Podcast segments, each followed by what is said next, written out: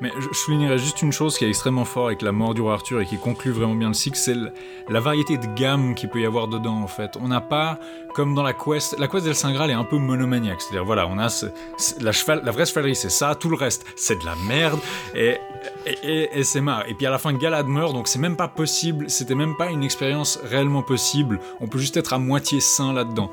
Là par contre, on a un idéal religieux avec tous ces gens qui se font ermites à la fin pour faire pénitence, on a l'idéal courtois, on a la question de la justice entre guillemets tribale, la vengeance, on a la justice royale qui a des impératifs différents, par exemple quand Guenièvre est faite en procès, je veux dire, les, les systèmes de valeurs qui sont, qui sont en jeu et qui s'affrontent sont quand même variés, et vous avez vraiment cet entremêlement entre les affrontements purs et durs, la largesse de Lancelot qui est cet idéal courtois idéaliste, son amour avec Guenièvre, mais les implications morales, et ça donne vraiment une richesse de texture et qui peut faire comprendre pourquoi on va piocher dans cette tradition par la suite, euh, une richesse que n'ont pas forcément la Quest qui justement est très orientée, ou le Lancelot qui est très, qui en fait qui fait partie de cet univers des romances qui a pas forcément la même la même gravité on va dire.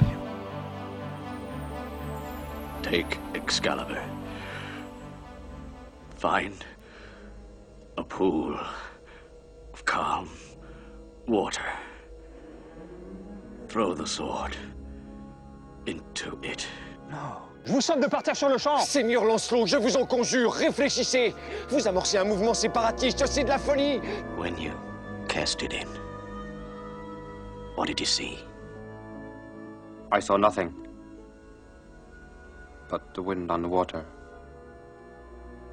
My king, I couldn't do it. Excalibur cannot be lost. Other men. Do as I command. One day, a king will come, and the sword will rise again. Mais qui êtes-vous? Qu'est-ce que vous foutez là? C'est ça, faites celui qui sait pas. C'est la fée Morgane. La fée Morgane? Qui voulez-vous que ce soit d'autre? Allez, dépêchez-vous. Dépêchez-vous de quoi? Écoutez, mon petit vieux, je dois vous emmener à Avalon le jour de votre mort. Alors vous vous levez, vous prenez vos petites affaires et puis vous me suivez. On verra le reste en route. Mais c'est pour le jour de ma mort? Je sais, c'est très triste, mais c'est la vie, ça. Rex Condam, Rexque Futurus, épisode dix-sept, la mort du roi Arthur.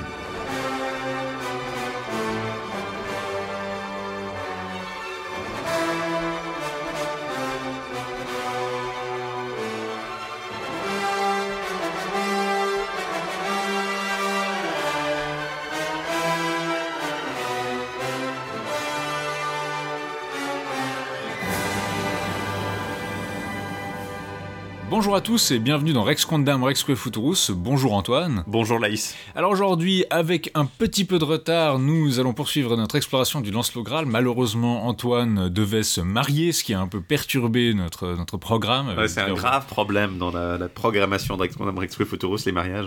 Hein. D'ailleurs... Euh, problème fréquent. Euh, très, très, très joli mariage, très shakespearien, pas très arthurien, je dirais. Euh, cinq sur dix, un peu de mitra, pas, manque, un, manque un peu d'arthuriana Arthuriana dans ton, ton mariage quand même. Ouais, alors ça, c'était... Euh... En même temps, tu, tu veux dire, tu sais, il n'y a pas tellement de rôle modèle en termes de mariage dans la, dans la légende arthurienne. C'est vrai, comment on va le voir aujourd'hui, justement ? Tu, tu manques un peu de... C'est pas... je, je, me, je me suis demandé, hein, mais... Ouais, non, il n'y a pas vraiment grand-chose à, à sauver là-dedans. Euh... Non, les... Éventuellement, euh, tu sais ce que tu regardes, ouais, euh, Érec et Énide, non. Ouais, c'est... Euh, Gauvain, euh, non. Yvain, non. Lancelot, clairement pas. Perceval se marie pas. Euh, qui, voilà. Qui reste d'autres hein, à, à la rigueur, t'as, t'as Caradoc et sa femme qui sont un peu la relation modèle de la première continuation de, de Perceval. Ouais, et encore, hein, ça, ça passe par quelques péripéties, disons. Oui, mais ils sont, ils sont montrés comme un couple solidaire et puis pas vraiment. Euh... Non, à la limite, euh, Cligias. Ouais. Oui, c'est à peu près tout, mais même là, encore, c'est pas terrible. Ah ouais, bon, c'est un personnage un peu, c'est un, c'est un aussi. Euh. Ouais, Cligias, c'est un peu le personnage externe. Hein. Mais sinon, effectivement, il n'y a pas beaucoup de relations heureuses maritales du point de vue. D'ailleurs, c'est ce qu'on va regarder aujourd'hui. Aujourd'hui, dans la mort, le, la mort du roi Arthur ou la mort Arthur ou la mort Arthur. Bon, il y en a différentes. La mort du roi Arthur. La mort, de, on va dire la mort du roi Arthur. Ça parle effectivement du délitement du royaume arthurien suite à ce que la relation adultère de Lancelot et Guenièvre soit découverte. Donc, on est juste après la quest de la Saint-Graal, ça lui fait suite. On est toujours toujours dans le Lancelot-Graal, et bien profondément. C'est la conclusion du cycle qui a été écrite en troisième. Il y a ensuite deux préquels, deux prologues qui ont été rédigés, l'histoire d'El Saint-Graal et l'histoire de la suite vulgate qui raccorde le Merlin au reste. On en parlera dans le prochain épisode. Mais là, c'est la conclusion du cycle, c'est la mort un peu de... de, de basiquement, tout le monde. On traque un peu... Le, le romancier, toujours anonyme, traque ses personnages jusqu'à la mort. Et il nous dit... Il commence littéralement par ouvrir à dire que, que son commanditaire n'était pas content avec la quest d'El Saint-Graal, que c'était pas assez conclusif. Et donc, il s'est dit que, qu'il allait raconter comment tous ces, tous ces bonhommes étaient morts. Euh, comme ça, il n'y a pas vraiment de suite possible euh, pour cette histoire-là. Et donc, oui, pas forcément un mariage très heureux, pas forcément non, hein. une vision très optimiste de la mort. On est plus proche de Tristan et Iseut, justement, d'une histoire euh, d'amour tragique et inappropriée. Euh, On va commencer par vous présenter peut-être un peu... Euh, je crois que vous commencez à percevoir un peu de, de, dans quel contexte on s'inscrit. On a déjà parlé assez abondamment des problèmes que le cycle du Lancelot-Graal posait. Là, c'est un volet supplémentaire qui a probablement été écrit... En, entre mille deux cent vingt-cinq et mille deux cent trente-cinq, on peut pas forcément se prononcer plus précisément, ça dépend ce que vous sélectionnez comme, comme date pour les autres, mais il a été écrit après la quest d'El Saint-Graal, qui a été écrit après le Lancelot. Probablement que la mort d'Arthur est écrite à peu près en même temps que la préparation à la quest. On vous parlait de cette, cette partie conclusive du Lancelot qui, euh, où il y a un peu tous les, toutes les ficelles qui pendaient des autres histoires qui se retrouvaient ici euh, euh, attachées ensemble. Ben, elle a probablement été rédigée en tandem avec la mort Arthur, parce que vous avez énormément de parallèles et de présages qui sont de, de renvois qui sont mis, qui laissent penser qu'on est un peu dans, dans, dans, que le remaniement est de la même, de la même main, ou en tout cas euh, contemporain. Et après la mort Arthur, bien sûr, euh, l'histoire d'El Saint-Graal et la suite vulgate qui raccorde le Merlin en prose au reste du cycle auraient été rédigées. C'est une œuvre qui est connue par relativement peu de manuscrits, en fait, finalement, comparé par exemple à d'autres.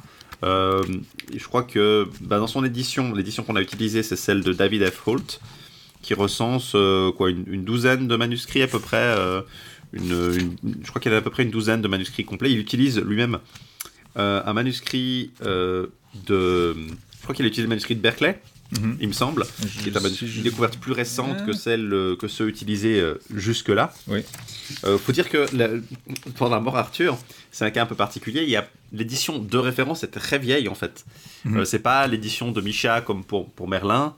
Euh, c'est pas Euh, et, ou pour le Lancelot, c'est, euh, c'est vraiment une édition qui datait de mille neuf cent trente-six jusqu'à assez récemment. Il n'y avait pas vraiment d'édition de référence plus récente en fait. Euh, mmh. Il y en a eu trois à peu près coup sur coup entre deux mille sept et deux mille neuf, entre une réédition chez Champion, euh, une, justement une édition aux lettres gothiques, celle qu'on a utilisée de David Hult, et puis bien sûr la, la conclusion euh, du manuscrit de Bonn pour le, mmh. le la, dans la Pléiade, dans l'édition de la Pléiade, le ouais. livre du Graal donc, hein, comme le nomme la Pléiade, mmh. en se basant sur les. Ce, ce qui est assez intéressant avec la Pléiade, c'est que un peu curieux peut-être pour la Pléiade, c'est que la Pléiade n'a pas cherché à faire une, une meilleure version, une version idéale comme a pu le faire les lettres gothiques. C'était vraiment, mais c'est, c'est utile aussi, une version telle qu'elle est représentée dans un manuscrit, après complétée évidemment par d'autres oui. sources, mais euh, pour le coup, c'est euh, ces trois versions récentes, donc celle de Champion, celle de, des lettres gothiques et celle de, de la Pléiade, qui sont euh, peut-être celles qui sont les plus accessibles en ce moment. Il faut dire que justement celle de la Pléiade et celle des lettres gothiques ont été réalisées en tandem. Elles sont sorties les deux en deux mille neuf. Enfin, en tandem, en même temps, quoi, pas vraiment. Non, elles n'ont euh, pas été justement pas en collaboration du tout. Et c'est ce que dit, euh, c'est ce que dit Hult. D'ailleurs, il a l'air de regretter un peu. Il dit ah bah cette édition est en préparation, elle va bientôt sortir. Euh, mais du coup, ces deux éditions qui sont les plus récentes et les celles qui vont être utilisées comme référence aujourd'hui ont été faites presque indépendamment et n'ont pas pu s'appuyer l'une sur l'autre, ou une qui s'éclaire sur l'autre. Donc il y a, y a, y a des chances que d'ici quelques années quelqu'un décide de faire une nouvelle synthèse, euh, parce qu'il y a eu quand même pas mal d'éditions euh, ces dernières années. Oui c'est ça, c'est, c'est un réintérêt assez, assez récent. Ça parle aussi au fait que même si elle n'a pas été beaucoup éditée à partir de mille neuf cent trente-six, justement l'édition de Frappier, euh, elle a connu un grand, un grand intérêt en fait. Il y a eu un grand discours autour de la mort, euh, de la mort d'Arthur, euh, peut-être aussi un peu plus que la caisse, parce qu'elle est peut-être aussi euh, moins, euh, disons, euh, elle est moins, c'est moins compliqué de rentrer dans la mort que dans la caisse, j'ai mmh. l'impression en tout cas. Je pense qu'il y a quelque chose à dire sur le fait que, que c'est une histoire qui est très facile à suivre, parce que contrairement au Lancelot, vous avez vraiment cet entremêlement de la romance arthurienne où on démarre une aventure, on recroise un personnage qu'on a vu trente chapitres avant, on abandonne une dame qui n'a pas de nom, et d'ailleurs quand on va la retrouver, on dira juste que c'est une dame, et donc bonne chance pour vous rappeler de quel épisode elle vient, Puis ensuite, on conclut un épisode qui a été commencé trente chapitres avant. La quest, vous avez le problème de l'allégorie, c'est-à-dire qu'il y a un épisode qui se passe et ensuite on vous l'explique, donc il y a tout qui se passe en deux temps. Et les épisodes sont un peu décousus les uns des autres parce que ce sont des épreuves ou des espèces de leçons, de, de catéchisme en fait, euh, qui p- progressent l'aventure effectivement, mais très peu de liens. La mort Arthur, par contre, a une théâtralité qui est vraiment très causale. Il y a un événement qui a une conséquence, il euh, y a un retour, il y a une vengeance, y a, les événements s'enchaînent les uns les autres et du coup c'est assez facile de suivre du début du roman à la fin. Tout en ayant une certaine complexité narrative quand même, parce oui. qu'un événement, euh, le détail d'un événement qui précède un autre va peut-être influencer un événement plus tard, oui. mais on sera quand même dans une succession d'événements assez logiques et faciles à suivre. Ouais. C'est, c'est ce que, quand tu parles de théâtralité, c'est vrai que c'est assez bien rendu. Il y a, y a là-dedans l'économie narrative et l'efficacité un peu d'une pièce de théâtre bien écrite, justement. Mm-hmm. Euh, c'est, c'est bien conçu. Alors, on passe pas sans des, des, des espèces d'idiosyncrasie un peu typiques de la littérature en prose médiévale, évidemment. Mais il y a quand même une grosse économie narrative. Il y a les, il y a un peu les bons côtés du Lancelot, en fait, sans euh, toute cette, cette lourdeur narrative. Mm. C'est, c'est assez, assez flagrant quand on le lit en fait. Ça se lit assez vite, ça se lit bien, euh, ça se lit avec intérêt. La prose elle-même est de bonne qualité. Euh, on a, euh, disons, il n'y a pas d'illusion un peu. Euh, certains, y a pas, certains, certains auteurs ont parfois tendance à éluder certains détails ou à euh, consacrer trop de temps à l'un à l'autre. Là, même le temps relativement long passé sur les batailles et les, les combats est relativement dynamique et bien employé, par exemple. Mmh. Donc c'est, je pense, pour redire un mot sur les éditions, c'est assez intéressant de voir le, le destin de l'édition de Frappier, qui était vraiment depuis dix-neuf cent trente-six, puis elle a été rééditée euh, trois fois, je crois, donc une dernière fois en dix-neuf cent quatre-vingt-seize, et c'était vraiment l'édition scolaire par excellence, c'était l'édition de référence que tout le monde utilisait, et récemment on s'est mis à vraiment questionner les principes avec lesquels il choisissait les leçons qu'il considérait privilégiées, c'est-à-dire qu'il a, il a identifié des leçons mères, euh, on vous avait déjà parlé de ça, donc des épisodes qui d'après lui identifieraient différentes familles de manuscrits, et Et puis, plus récemment, on s'est dit que est-ce que c'était vraiment des passages déterminants, est-ce que c'était vraiment euh, déterminant pour la formation de manuscrits, et quoique les groupes de manuscrits qu'il a établis soient toujours plus ou moins les mêmes, en tout cas chez Hult, euh, la, la question de la prévalence, c'est-à-dire quel groupe devrait l'emporter sur les autres, est pas complètement résolue, et on est donc passé d'une espèce de faut, faut dire d'une aussi... espèce d'édition qui se voulait définitive, mais qui était peut-être un peu péremptoire et qui prenait pas en compte justement tout, qui était peut-être un peu arbitraire justement dans, dans le choix, à une édition qui à des éditions qui sont peut-être plus mesurées et qui vont être un peu moins conclusives dans leur... Il faut dire aussi que Frappier avait accès à moins de manuscrits que, que n'a pu en voir Hult. Il y a aussi le fait qu'il euh, y a un désintérêt assez flagrant des, des, des chercheurs français, surtout de la première moitié du vingtième siècle, pour les manuscrits auxquels, euh, qui ne sont pas, euh, disons, soit en France, soit en Italie, soit éventuellement euh, en Suisse, soit en Angleterre. Euh, il y a un, un plus grand intérêt maintenant pour des manuscrits, bah, en l'occurrence Hult, qui euh, lui-même euh, a un avantage parce qu'il était professeur à, à Berkeley, édite un, un manuscrit qui se trouve à la Bancroft, donc évidemment euh, c'est c'est un peu plus euh, on est quand même plus proche de son de son terrain de jeu, c'est il est en position idéale disons pour faire ça, mais disons il y a il y a plus volontiers aussi un recours pour une publication française, en l'occurrence bah, les Lettres gothiques, à utiliser un cher- le travail d'un chercheur américain. Mmh. euh, ça peut paraître euh, un peu normal maintenant, mais enfin, c'était moins le cas dans les années trente, ça c'est clair. Non, non, il aurait fallu un de ces, un de ces pon- pontifs de, de, des études li- médiévales françaises, arthuriennes, qui justement généralement obtenaient leur, leur, disons, leur, leur, leur, leur, leur, titre de, leur titre de gloire en faisant une de ces éditions qui devenait très respectée. Bon, c'était en tout cas le cas de, de Micha, qui est peut-être le plus prolifique d'entre eux. Mais le plus récent, mais Micha appartient quand même à une catégorie, disons, plus récente de ouais. chercheurs que Frappier, qui est ouais. quand même la génération d'avant. Micha, c'est quand même un, un disons, une, disons, je dirais une plus grande légitimité à ça. Il a, une, il, a, mm. il a, il fait mieux la transition avec l'époque. Là, Frappier, c'est quand même assez frappant. Euh, beaucoup plus quand tu regardes une édition comme bah, justement celle du. Le, le, le, le truc assez caractéristique, c'est que les traditions, les éditions du Lancelot chez les Lettres gothiques se basent largement sur le, travail de Micha, le travail de Micha, alors que là, c'était clair qu'il, que le chercheur allait pas pouvoir se baser sur, que Hult allait pas pouvoir se baser sur Frappier pour faire son édition. Euh, pareil pour les lettres, pour la Pléiade, parce que bah dans la Pléiade, c'était clairement l'idée de faire un manuscrit différent. Mais là, euh, tu te remarques aussi euh, la grande diversité, en fait, et, et parfois vraiment le, la, la, la vanité de, de l'édition de Frappier. Quand tu regardes les commentaires et les, les leçons offertes par les autres manuscrits dans les notes de bas de page, il y a des, des grosses divergences parfois qui font... Et la, la, les assumptions de, de, de Frappier sont parfois un peu... Euh, surprenante, disons. Oui. Il y a, il y a eu une critique, par exemple, en, en mille neuf cent quatre-vingt-quatorze, il y a un article de May Plouzeau qui est, qui est paru et qui fait une critique assez forte de, de Frappier, surtout sur le plan du langage, en fait. C'est-à-dire, la, une critique qui peut être faite à, à son édition, c'est que c'est pas un bon échantillon de la langue du XIIIe siècle et qu'il a peut-être justement fait des interventions qui étaient arbitraires pour réécrire le texte à sa source d'une manière plus élégante, mais justement qui ne nous donne pas... qui qui qui qui arrive pas à, à un texte authentique. Euh, Léonard, il y a aussi une autre critique de Leonardi que cite Hult, qui est que le problème concerne moins la quantité des corrections qui a été apportée par euh, Jean Frappier que euh, l'arbitraire de ses in- interventions. C'est-à-dire qu'il a choisi un manuscrit qu'il a voulu s'y tenir, mais il l'a énormément corrigé au point qu'on peut ben, questionner ce choix, quoi. Euh, le, problème du, le problème récurrent de, de la querelle larmanienne contre néopétiriste euh, ouais. euh, frappe encore. Mais oui, euh, c'est... C'est, d'un même temps, on parle, ça peut paraître un peu euh, fort de, d'attaquer autant Frappier, d'autant, d'autant que bah, il est représentatif finalement plus de son époque que de, de biais personnels particuliers, hein. C'est, c'est la tendance forte dans la première moitié du XXe siècle de faire des éditions qui se veulent l'idéal, quitte à corriger lourdement, parfois euh, un peu sauvagement, euh, certains textes. Euh, je pense, on peut, je peux quand même évoquer les variantes mères.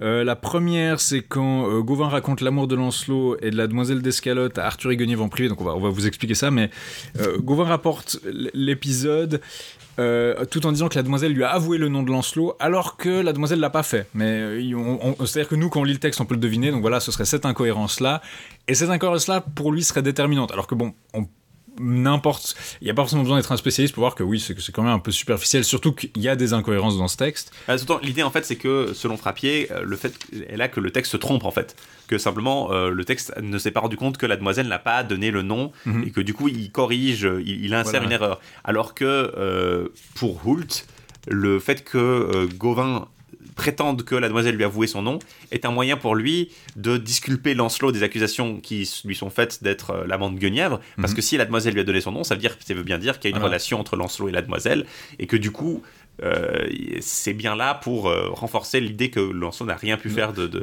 Dans les de, faits, de, de a, mal, a... mal avec la reine Guenièvre et qu'il est l'amant de cette dame, en fait. Voilà, il saute peut-être sur l'opportunité euh, pour ça. Hult soulève aussi l'idée que peut-être il y a, il y a la volonté de montrer Gauvain comme quelqu'un de... pas forcément de pervers, mais que justement il ferait ça pour, pour taquiner, pour tester Guenièvre, ou taquiner Guenièvre sur le fait que euh, si, si, y a vraiment une rela- si elle avait vraiment une relation avec Lancelot, peut-être qu'elle réagirait au fait que, que je disais ça. Donc peut-être que Go- ça montre une part d'initiative de la part de Gauvain plutôt qu'une erreur du copiste. Disons, il y a une, une tendance, je pense, qui est de Frappier et qui est assez instinctive à considérer que la littérature médiévale est relativement simple et claire, et qu'elle elle, qu'elle veut pas, elle va pas rentrer dans des, euh, dans des jeux narratifs compliqués comme ce mensonge, alors qu'en fait... ça me semble assez logique que Gauvain puisse vouloir dire euh, omettre une vérité ou, ou cacher quelque chose. Mm-hmm. Euh, on, disons, c'est pas parce que... Surtout on, vu le portrait de Gauvain dans ce roman. Surtout vu le portrait de Gauvain dans ce roman, qui, qui, qui est un des portraits les plus ambigus. Si on, on doit dégager certains thèmes, je pense... Euh, tu peux finir avec les variantes mères, peut-être avant, avant qu'on dégage les thèmes plus en oui. plus, mais ça, c'est un, ça reste un des, des, la... des, des grandes évolutions de ce texte, c'est de vraiment la, la, le portrait mm-hmm. de Gauvain qui en est fait. La, la deuxième variante mère, c'est justement, ça repose sur un petit épisode. C'est, vous vous rappelez que Lancelot était dans le dans le Lancelot, Lancelot était emprisonné par Morgane pendant tout un hiver dans un château. Il s'ennuyait, il voyait un peintre et il disait bah je vais peindre des scènes de ma vie euh, sur les murs. Et il se met à peindre son histoire d'amour avec Guenièvre. Ça lui fait passer le temps et ça le réconforte un peu. Et dans ce roman-là, Arthur, euh, Morgane va les montrer à Arthur, qui va prendre ça comme une confession en fait, parce que ça va, il, il va, c'est, c'est, c'est basiquement le plus proche qu'il puisse avoir d'un témoignage euh, au-delà d'une confession. Je sous-signé Lancelot euh, est trompé. Et eu une relation adultère avec Guenièvre. Et il y a un passage qui dit que quand il voit les images qui devisaient l'accointement Galehaut, si en fut tous esbahis. Donc, quand il vit les images de l'accointement de Galehaut, il en fut tout ébahi. Alors, certains parlent du...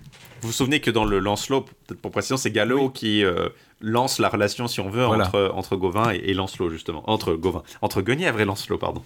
C'est, c'est donc, il y a...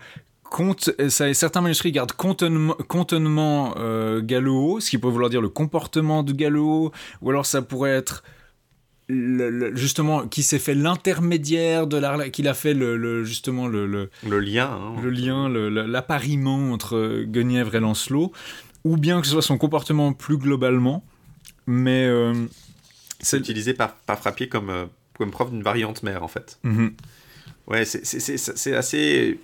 Disons, cette théorie des variantes mères me semble quand même assez... Euh, bah, a... Même si on peut, on peut y voir effectivement une, des points de division assez clairs entre les manuscrits, euh, Frappier leur accorde quand même beaucoup, beaucoup d'importance, quoi. C'est vraiment une théorie complète assez euh, qui, qui, qui montre ses limites quand même, comme le pointe Hult. Mmh. Il y a juste le, le troisième cas, Hult le considère quand même euh, valable, c'est que dans certains manuscrits on dit de Guenièvre qu'elle avait l'âge de cinquante ans. Elle hierte bien en l'âge de cinquante ans. D'autres manuscrits disent qu'elle hierte bien de Lancelot. Et ça semble un peu étrange dans le contexte, c'est une phrase un peu abrupte qui est pas, qui est pas forcément complètement insensée, mais effectivement ouais un peu. Euh...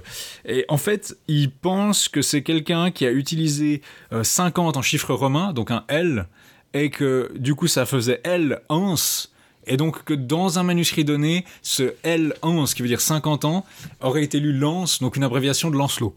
Et ça a l'air d'expliquer effectivement une espèce de, de divergence dans les, dans, les, dans les manuscrits, et là ça pourrait être effectivement une trace de, de ce type de faute de copie qui, qui illustre le, le, le... Surtout parce que là il y a clairement une méprise sur le, le sens d'un passage.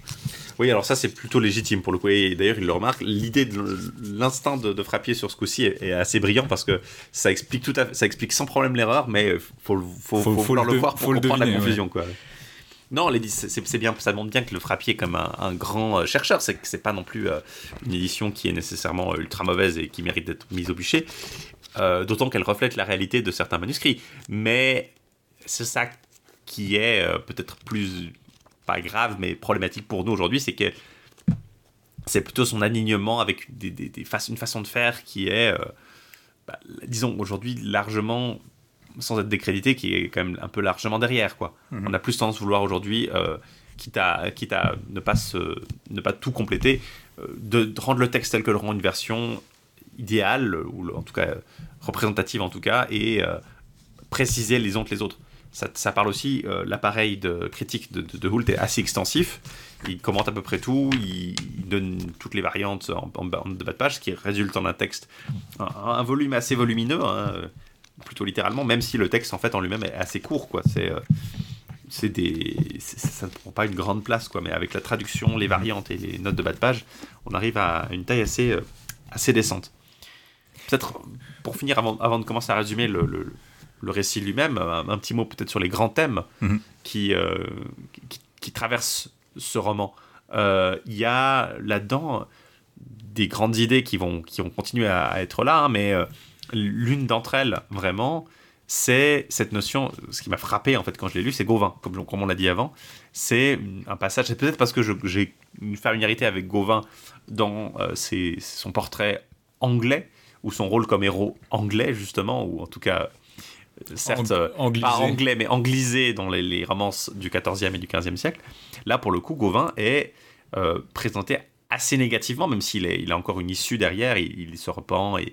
à la fin, il, il, il a quand même un certain rôle, mais on, on commence vraiment à voir d'où vient euh, cette opposition entre le Gauvain français qui est facilement euh, brutal, euh, qui est très, euh, euh, disons, sanguinaire, qui est un peu irréfléchi, un peu presque bébête, et le, le Gauvain anglais qui est le, le meilleur chevalier de tous les temps, mmh. euh, pour le dire les choses simplement. Euh, c'est, on, on voit vraiment les, les, les, les traces de ça là-dedans, alors que Gauvain, chez Chrétien, et quand même, même s'il est un peu coureur de jupons, il est quand même un peu plus universellement... Euh... Là, là, Gauvain adopte un rôle qui, pourrait, qui aurait pu être celui de, de queue, en fait, ouais. euh, chez, euh, dans, le, dans le Dido Perceval, par exemple. Oui, il, il, il est assez violent. Ça commence d'ailleurs par une condamnation, peut-être un prolongement, peut-être de la condamnation de la chevalerie terrestre, de la, la quest, mais sous une autre forme, qui est justement de dire bah, Gauvain a tué dix-huit chevaliers de sa main pendant euh, l'épisode de la quest. Il l'avoue et il en est contrit. Et justement, quand la vendetta commence, c'est-à-dire quand ses frères se font tuer, quand Lancelot essaye de délivrer Guenièvre, euh, il peut absolument pas pardonner à Lancelot. Et malgré toutes les tentatives de conciliation de Lancelot, il, il reste animé par un désir de le tuer. Euh, pareil pour Arthur qui refuse de lui pardonner. Et puis il y a cette espèce de... La victoire finale de Lancelot, finalement, cette espèce de surenchère de courtoisie et de générosité, de, de oui. largesse, qui, lui f... qui fait qu'il a le, le, le, le dessus moralement, il a le moral high ground. C'est, c'est ça peut-être une, une différence de chevalerie, si, si elle existe ici, c'est pas tellement entre la chevalerie céleste et la chevalerie terrestre, mais entre la chevalerie euh, vieux style, sanguinaire, euh, brutale, basée sur la guerre, et le, le, le, vraiment le combat et les prouesses purement martiales, et une chevalerie qui est noble martialement, certes, Lancelot reste le meilleur chevalier, mais aussi euh, moralement noble.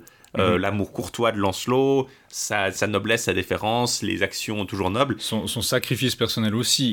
Il n'hésite pas régulièrement à sacrifier des choses pour... Et depuis que la normalité est brisée et qu'il y a cette crise qui commence, Lancelot essaye de revenir à la normalité de différentes manières. Même si chasser le naturel et Riangalo, il, il continue quand même, dès qu'il peut, aller euh, voir Guenièvre oui, euh, à partir de, jusqu'à leur échange d'anneaux. Euh, jusqu'à ce que finalement ils renoncent l'un à l'autre, justement. Ce qui est euh, probablement l'influence du Tristan, d'ailleurs, cette idée que finalement Tristan et Iseut dans la forêt euh, se rendent compte de leurs devoirs euh, respectifs et ils se disent bah, peut-être qu'on devrait retourner à, à, à nos vies standards.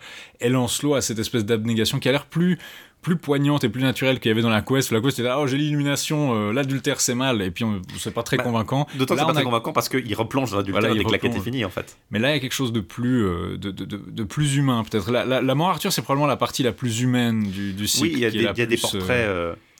La, la, la, disons même, même dans les, les personnes qui sont moins positives, c'est clairement Lancelot qui est au cœur du récit, qui est le héros hein. mm-hmm. euh, tu, tu me le disais avant qu'on enregistre, il y a vraiment une, une dimension presque ethno-nationaliste là-dedans. Lancelot mm-hmm. c'est le héros gaulois, donc français mm-hmm. euh, il vient du continent. Il y a une division importante qui est faite dans la mort d'Arthur, peut-être du roi Arthur, peut-être plus évidente même qu'elle l'était dans le Lancelot, entre ce statut justement un peu particulier de Lancelot et par extension des chevaliers de sa cour mm-hmm. son cousin Euh, ses cousins Bohort et Lionel, son frère, son demi-frère Hector Desmar, euh, qui sont vraiment présentés comme un bloc continental à la cour d'Arthur, qui ne doit pas, qui est parti de la table ronde sans vraiment être dans l'allégeance d'Arthur, même voilà. si Arthur techniquement a accordé, euh, les, les, a, voulait donner la Gaule à Lancelot. Mmh. Euh, pendant sa conquête de la, de la Gaule dans, à la fin du Lancelot justement il y a une espèce de, de peut-être de, de revendication de, d'une chevalerie française bien française mmh. par rapport à une chevalerie euh, bah, avec l'évolution des choses on, on voit de plus en plus l'identité du et probablement aussi en partie l'évolution de la monarchie, de la, de la culture anglaise qui se, de l'anglo-normande qui s'anglicise. On voit peut-être aussi là la, la trace d'une constatation que finalement ces Anglais sont peut-être un peu plus différents de nous, euh, que du coup Arthur et, et Gauvain qui sont des, des, des personnages bien anglais, enfin bien bretons mais du coup bien anglais, euh, qui deviennent euh, identifiés à ces, ces, ces chevaleries peut-être plus étrangères, qui est euh, moins raffinée, moins belle, moins noble que la belle chevalerie française de Champagne ouais. particulièrement bien sûr. euh, Non, il y, y a peut-être cette dimension-là, mais malgré ça, euh, Gauvain et, et, et Arthur sont quand même présentés sous des jours sympathiques régulièrement, notamment le, le portrait qui est fait de, du deuil de Gauvain mmh. et d'Arthur euh, après la mort justement de, des frères de Gauvain est très brutal, et c'est vraiment, un, quand on lit ça, c'est vraiment non seulement très bien écrit, très beau, mais c'est extrêmement triste. Mmh. Euh, il, il reflète vraiment le désespoir de Gauvain euh, et d'Arthur, sans être naturaliste, dans des termes qui sont quand même relativement réalistes et bien psychologiquement euh, travaillés. Mmh. On n'est pas dans une réaction euh, caricaturale ou conventionnelle, simplement. Je pense qu'il y a effectivement ce... un des trucs qu'on avait vu dans le Lancelot propre, c'est que Lancelot essaie d'échapper aux liens qui le lieraient normalement féodalement à Arthur, et il privilégie les liens avec la reine. Genre, on avait vu justement son adoubement qui s'était fait en deux temps, et que c'est la reine qui avait dû lui saigner l'épée, et du coup... Oh ben, il n'a pas de connexion directe à Arthur, et ça rejoint un peu ce que de ce qui pouvait être dit euh, sur euh, cet, cet, cet article, je sais plus, je, je crois de Marcello Nizza sur euh, euh, le roman courtois justement, mm-hmm. qui dit que le roman courtois se sert de la femme du seigneur pour la, la femme du seigneur devient un moyen de médier la relation entre le seigneur et euh, la personne qui lui est assujettie, ou le fait d'être euh, amoureux de la femme du roi, c'est une manière de de médier la relation avec le roi et de pas passer di- de pas affronter directement le roi en fait. Et là on a ça qui se manifeste assez bien, où le fait de vouloir rester ses électrons libres, il refuse la royauté de Gaule, il refuse de se, s'installer à un endroit et d'avoir et de tenir sa terre d'Arthur. Rev... Même la, la Joyeuse Garde, qui, même la jo... qui est son château lui-même, est un peu un statut de frontière. Euh, euh, c'est une espèce de, ambigu, de, de, de Vatican bizarre euh, qui n'est qui, qui, qui pas vraiment partie du royaume d'Arthur, et puis qui garde ce lien à Galaad parce que Galaad est enterré là-bas, donc euh, cette espèce de, de royaume semi-séparé qui était à moitié aggloméré, c'est pas exactement clair. Puis ça se traduit aussi au fait finalement le, le fait que les peuples de Bretagne à la fin sont contre Arthur. Euh, quand Arthur est présenté dans un jour positif, c'est quand il est contre Mordret, mais là ses troupes à lui sont détachés de leur identité euh, géographique, et ils ne sont que les troupes des rois qui l'entourent, mais les peuples euh, de Bretagne semblent avoir fait allégeance. On parle des hommes de, de, de par exemple de Caradoc pour euh, parler mmh. des alliés d'Arthur, des hommes de Caradoc, les hommes de, du roi Ion, mais, euh, ou Yonne, mais pour euh, les troupes de Mordret, c'est les hommes de Northumberland, c'est les hommes d'Irlande, c'est les hommes d'Écosse, c'est les hommes de Norgal. Euh... Ouais, il a, il a l'air d'avoir réussi à retourner le pays contre Arthur, c'est-à-dire qu'au départ il, a, il dit oh, Arthur est mort, prêtez-moi allégeance, mais finalement il lui prête allégeance de le défendre même si jamais le roi Arthur revient, donc euh, bah, finalement euh, c'était pas si important que ça, c'est, c'est, pas, c'est pas présenté de manière très, très positive, disons. C'est... Outre donc cette, cette exaltation de la chevalerie noble et courtoise quitte à aller coucher avec la femme de son seigneur, euh, on peut remarquer que Mordred du coup occupe un rôle relative, pas, pas faible, mais moins important peut-être en proportion dans le roman, puisque une large partie du roman c'est justement le délitement de la table ronde et le, le, le conflit entre Lancelot et Arthur. Le conflit de, de, avec Mordred occupe fatalement, c'est, on n'est plus dans la distinction euh, assez organique qui se faisait à la fin de la quête dans le, le Dido Perceval, où bah, du coup il y avait, la quête était finie et du coup bah, allons faire des aventures sur le continent et allons conquérir ouais. la Gaule, et du coup on en met Mordred en charge. Là c'est euh, ça vient aussi organiquement, mais c'est du coup la, la, le conflit avec Lancelot qui mène à ce que Mordred voilà. soit placé en tête du royaume par c'est, c'est ça, c'est en fait par Arthur. Il y a eu en fait plusieurs expéditions arthuriennes en Gaule. Dans le Lancelot déjà, on avait été secourir le royaume de Lancelot de, de Clodas. Et, et donc, il y avait le combat contre Froll aussi. Euh... Il y avait le combat contre Froll et... qui, qui a été déplacé. En fait, il y a eu un déplacement ou une partie ou des événements. Déplacement ou simplement par rapport aux versions, en tout cas par rapport au Dido Perceval, mais par rapport à la à Was ou bien à Geoffrey. On est finalement dans une question assez logique parce que le, chez Was et Geoffrey, Arthur conquiert la Gaule et après il y a un certain temps qui se passe avant que oui. les représailles arrivent. Et euh, comme le dit Hult, euh, l'implication c'est que bah, du coup ça se passe à la fin du Lancelot, cette, cette, ce combat contre Froll, et du coup à la fin bah, l'intervalle qui reste c'est le temps aventureux de la de, c'est la quête, c'est le Saint-Graal, et après quand on revient bah Les, les Romains se réveillent un petit les peu. Les Romains se réveillent euh, au moment où, euh, comme par hasard, Lancelot est, est retourné, s'en est retourné euh, dans son pays après avoir rendu Guenièvre à Arthur. Non, ce qui, amène, ce qui amène le roi Arthur sur le continent, du coup, c'est le fait de vouloir pourchasser Lancelot. Au départ, on lui offre une espèce de sauf-conduit. On lui dit « tu peux partir de la Joyeuse Garde, rentrer dans vos terres, et cetera » Puis finalement, ils décident que en fait, il a tué nos parents, donc notre inimitié va jamais s'arrêter. Et puis Gauvain décide de faire campagne contre lui sur le continent. Il euh, y a un des thèmes qui est clair, c'est celui de la vengeance et justement de, de, de, de ces affrontements, euh, de cette espèce de vendetta qui est relativement dénoncée. Justement, il y a une espèce d'idée sur la vacuité de tout ça. Il y a une scène dans la bataille finale où quelqu'un voit, euh, un, je crois que c'est le roi Rion qui se fait tuer, puis Yvain se jette sur son assaillant et le tue. Puis ensuite, il regarde son épée ensanglantée et il dit « j'ai tué son meurtrier, mais... » cet homme valeureux n'est pas revenu. Donc il y a cette espèce d'idée que c'est facile de donner la mort, mais ça arrange pas grand-chose. Et puis finalement, bah, beaucoup de gens sont morts à la fin. Il y a l'idée justement liée de la roue de la fortune qui revient régulièrement. On a bon, cette... Ça, on l'avait retrouvée déjà chez Geoffrey. Hein. C'est cette idée qui est présente de longue date dans la, oui. dans la chute d'Arthur. Que tu es au sommet de la roue et puis ensuite tu tombes. Il n'y a pas vraiment cette idée, alors que la quest d'El Saint-Graal, vous avez la volonté de Dieu qui se manifeste partout. Ici, c'est extrêmement médié. C'est-à-dire que Arthur a des rêves prémonitoires où il voit la roue de la fortune qui participe à son effondrement, mais la fortune est vraiment présentée d'une manière très mondaine. C'est pas vraiment une espèce de puissance qui régit le destin de tout le monde ou qui a cette espèce de, d'emprise sur tout le monde, parce qu'elle est toujours médiée soit par des rêves, soit par des récits populaires, soit par des témoins qui sont pas forcément clairs. Par exemple, toute la fin du roman est plus ou moins transmise par l'intermédiaire de Girflet, donc on nous dit « il lui semble avoir... » Il lance Excalibur dans l'eau et puis il lui semble avoir une main qui sort de l'eau. Donc ça laisse quand même entendre que bah, c'est, c'est ce oui, qu'il a il vu. Voit pas, il voit pas, par exemple, il y, y a un moment par exemple où Arthur est emmené euh, sur la mer pour aller mmh. en, Ava- en Avalon par Morgane et puis des fées, ce qui semble être des fées, ce que Girflet voit de loin. Et après, il, va, il se rend dans un ermitage où il était passé avant avec Arthur et il voit la tombe d'Arthur mmh. euh, dans cet ermitage en fait. Et alors, est-ce que ça, l'implication c'est que bah, la, l'âme d'Arthur est partie et que le, le corps d'Arthur a été enterré? Est-ce que c'est une cénotaphe ou, mmh. euh, ce qui semble clair, c'est qu'il y a une espèce d'ambiguïté là-dedans euh, qui est plus forte que euh, même chez Geoffrey par exemple, ironiquement. Non, non, il y, a, il y a cette ambiguïté parce que finalement, il a une tombe.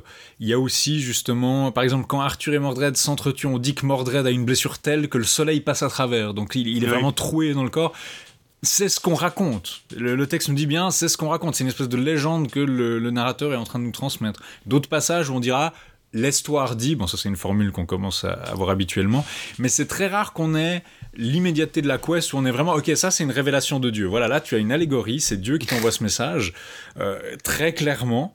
Ce qui me dit d'ailleurs, comme on l'avait dit, à des, des trucs un peu bizarres. Est-ce que ça implique que ces demoiselles-là sont en train de attendre, ont, ont vécu toute leur existence juste dans l'attente de trois chevaliers qui allaient se promener par là? Mais euh... là, par contre, vous êtes dans quelque chose de beaucoup plus mondain. Et j'aimerais justement dire sur ce sujet, tu disais Lancelot reste le meilleur chevalier. Je dis ah non, Lancelot redevient le meilleur chevalier parce oui, que Galaad est mort. C'est ça qui fait que Lancelot est le meilleur chevalier maintenant. C'est justement que Galaad, qui était cette parenthèse, cette exception, qui bon, après... ce summum de la chevalerie impossible. Après, comme tu, comme tu le dis, il y a une question de perception aussi. Galaad, c'était le summum de la chevalerie, mais comparativement à Lancelot, qui a une, une carrière beaucoup plus grande et beaucoup mieux connue, l'implication du texte, c'est que c'est Galaad, euh, finalement... il était un peu dans son coin et tout ce qui s'est passé, c'est un peu... C'est comme Batman, tu sais, c'est elle derrière. Toute personne ne connaissait vraiment ce qu'il a fait. C'est, il a sauvé le Graal, mais c'est pas quelque chose qui est renommé, en fait. Alors que Lancelot, bah, il fait ses tournois, il, y a une... il est connu populairement. C'est, c'est pas, le héros... pas le cas de Galaad. C'est pas le héros dont on a besoin, mais c'est le héros qu'on mérite. C'est ça. Non, ça, c'est Galaad. Oui. À la fin, finalement. On n'a plus besoin de Galaad maintenant, mais, on... mais on... il, faut... il nous faut Lancelot. Ouais. Euh, ou alors, non, c'était... c'était euh, le, le... Oui, c'est ça... Euh... Très Batman, mais il y avait vraiment ce côté Batman maintenant que j'y pense, euh, avec Galaad euh, qui est un peu inconnu, puis tu sais, il, il, il fait son truc, puis finalement il meurt, puis il euh, y a un type qui revient euh, raconter l'histoire, et puis c'est à peu près tout. Puis euh, I'm Galaad, I'm Galaad. Et au final, euh, il n'est pas. Oui, non, non, mais c'est vrai que Galaad a relativement euh, n'apparaît pas. Il n'est pas, il est mentionné à pas seulement comme progéniture de de, de Lancelot, hmm. mais autrement, le, le, le, le Graal ne fait. Enfin, il y a, il y a un lien à la, au début. On, on sait que c'est la suite des aventures, on aborde qui revient, mais il, il résume un peu aussi le, ce qui s'était passé, mais il n'y a plus vraiment de lien après ça. Bohort, qui a quand même euh, servi les mystères du Graal, qui est le dernier survivant de, de la quête des trois, euh, Perceval, Galaad et, et Bohort, il revient, vierges. Puis il se retrouve en, en, emmêché, en, emmerdé dans un conflit euh, euh, dynastique entre Lancelot et Arthur, parce que son cousin Lancelot a couché avec la reine. Ouais. Il doit se dire, il doit avoir les mains dans, les mains dans le, visa, le visage dans les mains, et puis en train de se, se, se pincer le, l'arcade, de, le, le, l'arcade du nez pour... Euh, s'est dit j'ai, j'ai fait tout ça pour ça quoi. Ouais. Bah c'est, c'est ça le truc, c'est que c'est, de, c'est, c'est un roman qui est très mondain parce que justement toutes les tous les monstres et les manifestations, les enchantements, les sortilèges, les malédictions qui ont été levées, c'est la, il y a eu la fin des aventures grâce à la découverte du Graal, mais donc ça veut dire que tout ce qui reste dans le royaume de l'ogre, c'est des, c'est des humains qui s'affrontent. Il n'y a plus cette médiation. Morgane est là, mais elle ne va même pas utiliser de filtre ou d'enchantement ou quoi que ce soit. Il n'y a plus de magie qui va venir véritablement sauver ou inculper des hommes. Il y a la fin avec justement l'épée d'Arthur qui est attrapée par une main, mais c'est un peu la dernière manifestation de merveilleux qu'on est vraiment là-dedans. Toutes ces choses-là n'existent plus. Et à ce titre, l'histoire qui reste, bah voilà, elle est très très très matérielle. Et aussi une chose que je voudrais relever, qui n'a pas eu tant d'influence sur la suite, parce que bah, généralement, comme on condense l'histoire beaucoup, tous les héros restent jeunes, les gens sont très âgés. Arthur a quatre-vingt-seize ans, Guenièvre et Lancelot ont autour de cinquante ans. Euh, Gauvain, on a... La Guenièvre, est à, à, ouais, il, Guenièvre est à peine plus âgé que Lancelot, qui a, ouais. je crois, genre quelque chose comme même pas quarante ans. Lancelot, Gauvain a la soixantaine. L'implication, on ne le dit pas clairement, mais c'est impliqué que on peut, on peut comprendre que, que Mordret est plus âgé que Guenièvre, euh, ou peut-être à peu près le même âge. Ouais. Mais enfin, vraiment, c'est, c'est clair que il euh, y a... Euh, Bon, après, c'est aussi que ces nombres sont un peu là, sans forcément... Ils font sens, plus ou moins, oui. mais ils ne sont pas nécessairement liés à un calcul très précis. Non, mais c'est juste que j'ai l'impression qu'on a tendance à pas... Je sais pas, quand on dit l'histoire de Lancelot et Guenièvre, généralement, on imagine des gens qui ont vingt ans, parce que, voilà, c'est une histoire d'amour, donc forcément, ils ont vingt ans. Alors que c'est vrai que c'est aussi une dimension intéressante qu'on ne voit pas beaucoup, le fait d'avoir ces héros vieillissants, finalement. Après, Arthur a là, presque plus de quatre-vingt-dix ans, mais ouais. euh, là, c'est pas non plus... Euh, il ne nous apparaît pas comme un vieillard croulant, on dit qu'il est bon pour son âge, mais quand on dit euh, sa barbe avait juste des poils de blanc dedans, donc c'est un peu un ouais. dunedin, tu sais, il n'est pas il, en train il com- de... Il commence, à, il commence à blanchir. Euh... C'est ça, il n'est pas... Euh, il a une barbe poivre et sel à quatre-vingt-dix ans, quoi. C'est, c'est ce que je dis, mais c'est vraiment... J'ai eu la vision Aragorn, tu sais, le dunedin, ouais, ouais. quatre-vingt-dix ans, euh, toujours fringant, quoi. Ah non, Aragorn ne pouvait pas avoir de barbe, Antoine.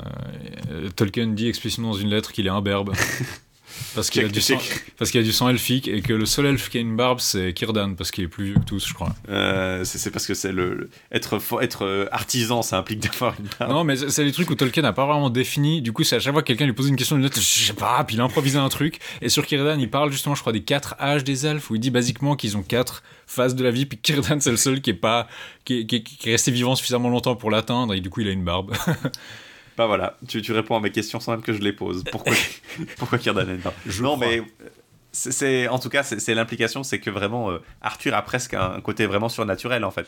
Il oui. est un peu béni des dieux au point de, de pouvoir, enfin de Dieu peut-être, de pouvoir vivre un peu plus longtemps, que, en tout cas en bonne santé que, que la moyenne. c'est aussi ce côté vraiment euh, ah les, les hommes avant étaient meilleurs que nous, maintenant la chute, euh, nous, nous vivons à peine cinquante ans, c'est terrible. Et l'âge prélapsarien de, ouais, de, de, non mais il y a ce côté un peu euh, voilà, l'âge des héros, l'âge genre des héros où t'as euh, Gauvain euh, et Arthur qui peuvent euh, se battre en, en, en fringant euh, en se, gros bassin singulier qui dure douze heures, voilà, euh, se battre dans des combats immenses tout, tout en euh, réclamant leur réduction A V S quoi. Ouais. euh, c'est, c'est, c'est tout à fait ça, c'est, c'est presque plus symbolique qu'autre chose en fait. Je pense que c'est aussi une façon de, de souligner la, la durée en fait de ces romans et le, mm. le, l'influence et le pouvoir et, et aussi le règne finalement important. Si Arthur a quatre-vingt-dix ans, ça veut dire qu'il a régné quand même euh, pratiquement euh, trois quarts de siècle quoi, mm. euh, sur la, la Bretagne. Donc c'est pas, c'est, ça a aussi des conséquences sur la façon dont on, on dépeint ce roi sage et, et bon euh, à ce point quoi. Enfin, est-il si sage et si bon ? Je eh ben, pense va qu'on le... va le découvrir après une... Si, si, on vous avait, si vous aviez pas déjà une idée après cette introduction thématique, on va vous résumer un peu, effectivement, et voir si Arthur est aussi bon que, que son âge et son long règne le, le laisserait présager.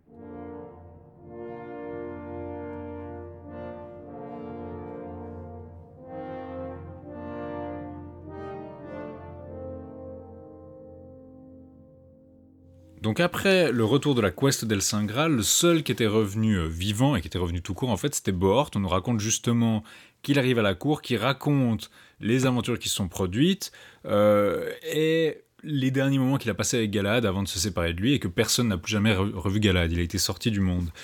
Il... Arthur fait mettre par écrit ses aventures, donc on a toujours cette mise par écrit des aventures pour nous garantir comment ça se fait que, qu'on puisse la voir, ce qui ne va pas vraiment expliquer comment on a ce roman-là, parce que là on a beaucoup moins de personnages qui tiennent debout à la fin. C'est plus ou moins sous-entendu que c'est Girflet, parce que c'est lui le seul témoin de certains événements, donc il doit en tout cas nous transmettre une partie, mais là en tout cas on fait ça pour la quest.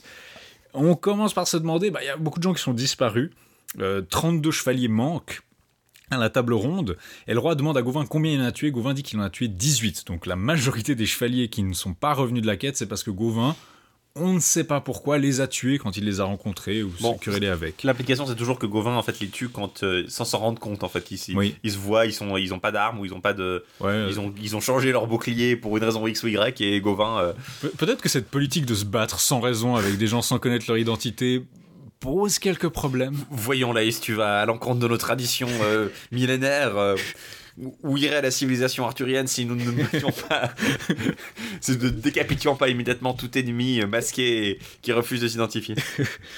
et, et aussi, il faut absolument refuser de s'identifier en tout temps pour, pour, pour augmenter encore plus les conflits. C'est ça. La, la quête commence, enfin, la mort commence et la succession d'événements est déclenchée par le fait que Lancelot recommence sa relation avec Guenièvre et on nous dit qu'ils sont pas vraiment subtils et qu'ils prennent pas vraiment la peine de bien se cacher, au point qu'Agravain devine qu'il y a quelque chose qui se passe en fait. On nous dit pas exactement comment, mais ils découvrent leur liaison. Et euh, juste avant qu'un tournoi ait lieu à, à Winchester, à Winchester, mais donc à Winchester, à Vincestre, au Clément Vincestre, Lancelot se dit ah, on s'ennuie un petit peu, je vais faire un de mes un de mes hijinks classiques, euh, je vais aller incognito au tournoi, je vais battre tout le monde, et puis à la fin, quand on se demandera qui est ce chevalier incognito, et eh ben ce sera moi. Or, euh, ça demande un petit stratagème, donc il dit je me sens pas très bien, je me sens malade, allez au tournoi sans moi. Agravain, qui a deviné la relation entre Lancelot et Guenièvre, se dit Bon, bah, s'il reste ici au château, c'est probablement pour fricoter avec Guenièvre. Et donc, il va avertir Arthur et il lui dit, voilà ce qui est en train de se passer. Arthur est, est choqué par cette nouvelle, mais il se dit, bon, bah, on va bien voir, mais il faut qu'on les surprenne en flagrant délit quand même. Donc, il dit à Guenièvre, non, non, viens pas au tournoi avec nous, reste ici. Et euh, du coup, Guenièvre ne peut pas venir au tournoi, elle doit rester, euh, elle doit rester au château. Euh... Il essaye en fait, il essaye de, de, de les faire tomber dans un piège. Le enfin, truc, l'idée, c'est... c'est que quand même que Arthur ne croit pas à Gravin. À la non, base. Arthur, il croit pas tout de il suite. Veut, il veut se dire, bah voilà, si la reine, si la reine reste ici et qu'on revient après, on verra bien que bah, ils sont pas en train de coucher ensemble. Et donc Lancelot, il va, une fois que la nuit est tombée, Lancelot il va incognito au, au tournoi parce que justement c'est son plan, et euh, il va se faire loger à, à, à côté du château d'Escalote. Et euh, Arthur reconnaît Lancelot dans une foule, il le voit, et là il, il est immédiatement bah, rassuré, et probablement soulagé, où il se dit, ah ben voilà, il a vu Lancelot, et il dit à Girflet, euh, voyez, tu vois Girflet, il y a Lancelot là-bas, garde ça pour toi. Donc on a cette idée quand même que Girflet sert pas à grand chose dans l'histoire, mais il intervient régulièrement comme témoin. Il voit les choses qui sont les plus... On pourrait se demander s'il était pas là, mais comment est-ce qu'on sait qu'il y a ça dans l'histoire, parce que bah, personne n'a parlé à aucun moment. Bah, heureusement, Girflet était là pour le voir. Lancelot est donc logé chez un vavasseur qui a deux fils qui ont récemment été adoubés, donc le, le, le vavasseur d'Escalote, de, de, de, c'est les futures Charlotte dans la littérature anglaise, dont la Lady of Charlotte est quand même l'avatar le plus connu. Ça me fait toujours marrer, hein, parce que pour moi dans ma tête ça reste toujours la, la dame des la dame, la dame des échalotes. La dame des échalotes. Bah oui, c'est la dame mais, des échalotes. C'est, c'est terrible là, parce que c'est très triste et c'est une histoire euh, tragique, mais non, c'est la dame des échalotes. Non, euh, en l'occurrence pour le coup, euh, c'est vraiment. Euh, Vous allez le voir, c'est vraiment ce qui a inspiré le poème de Tennyson.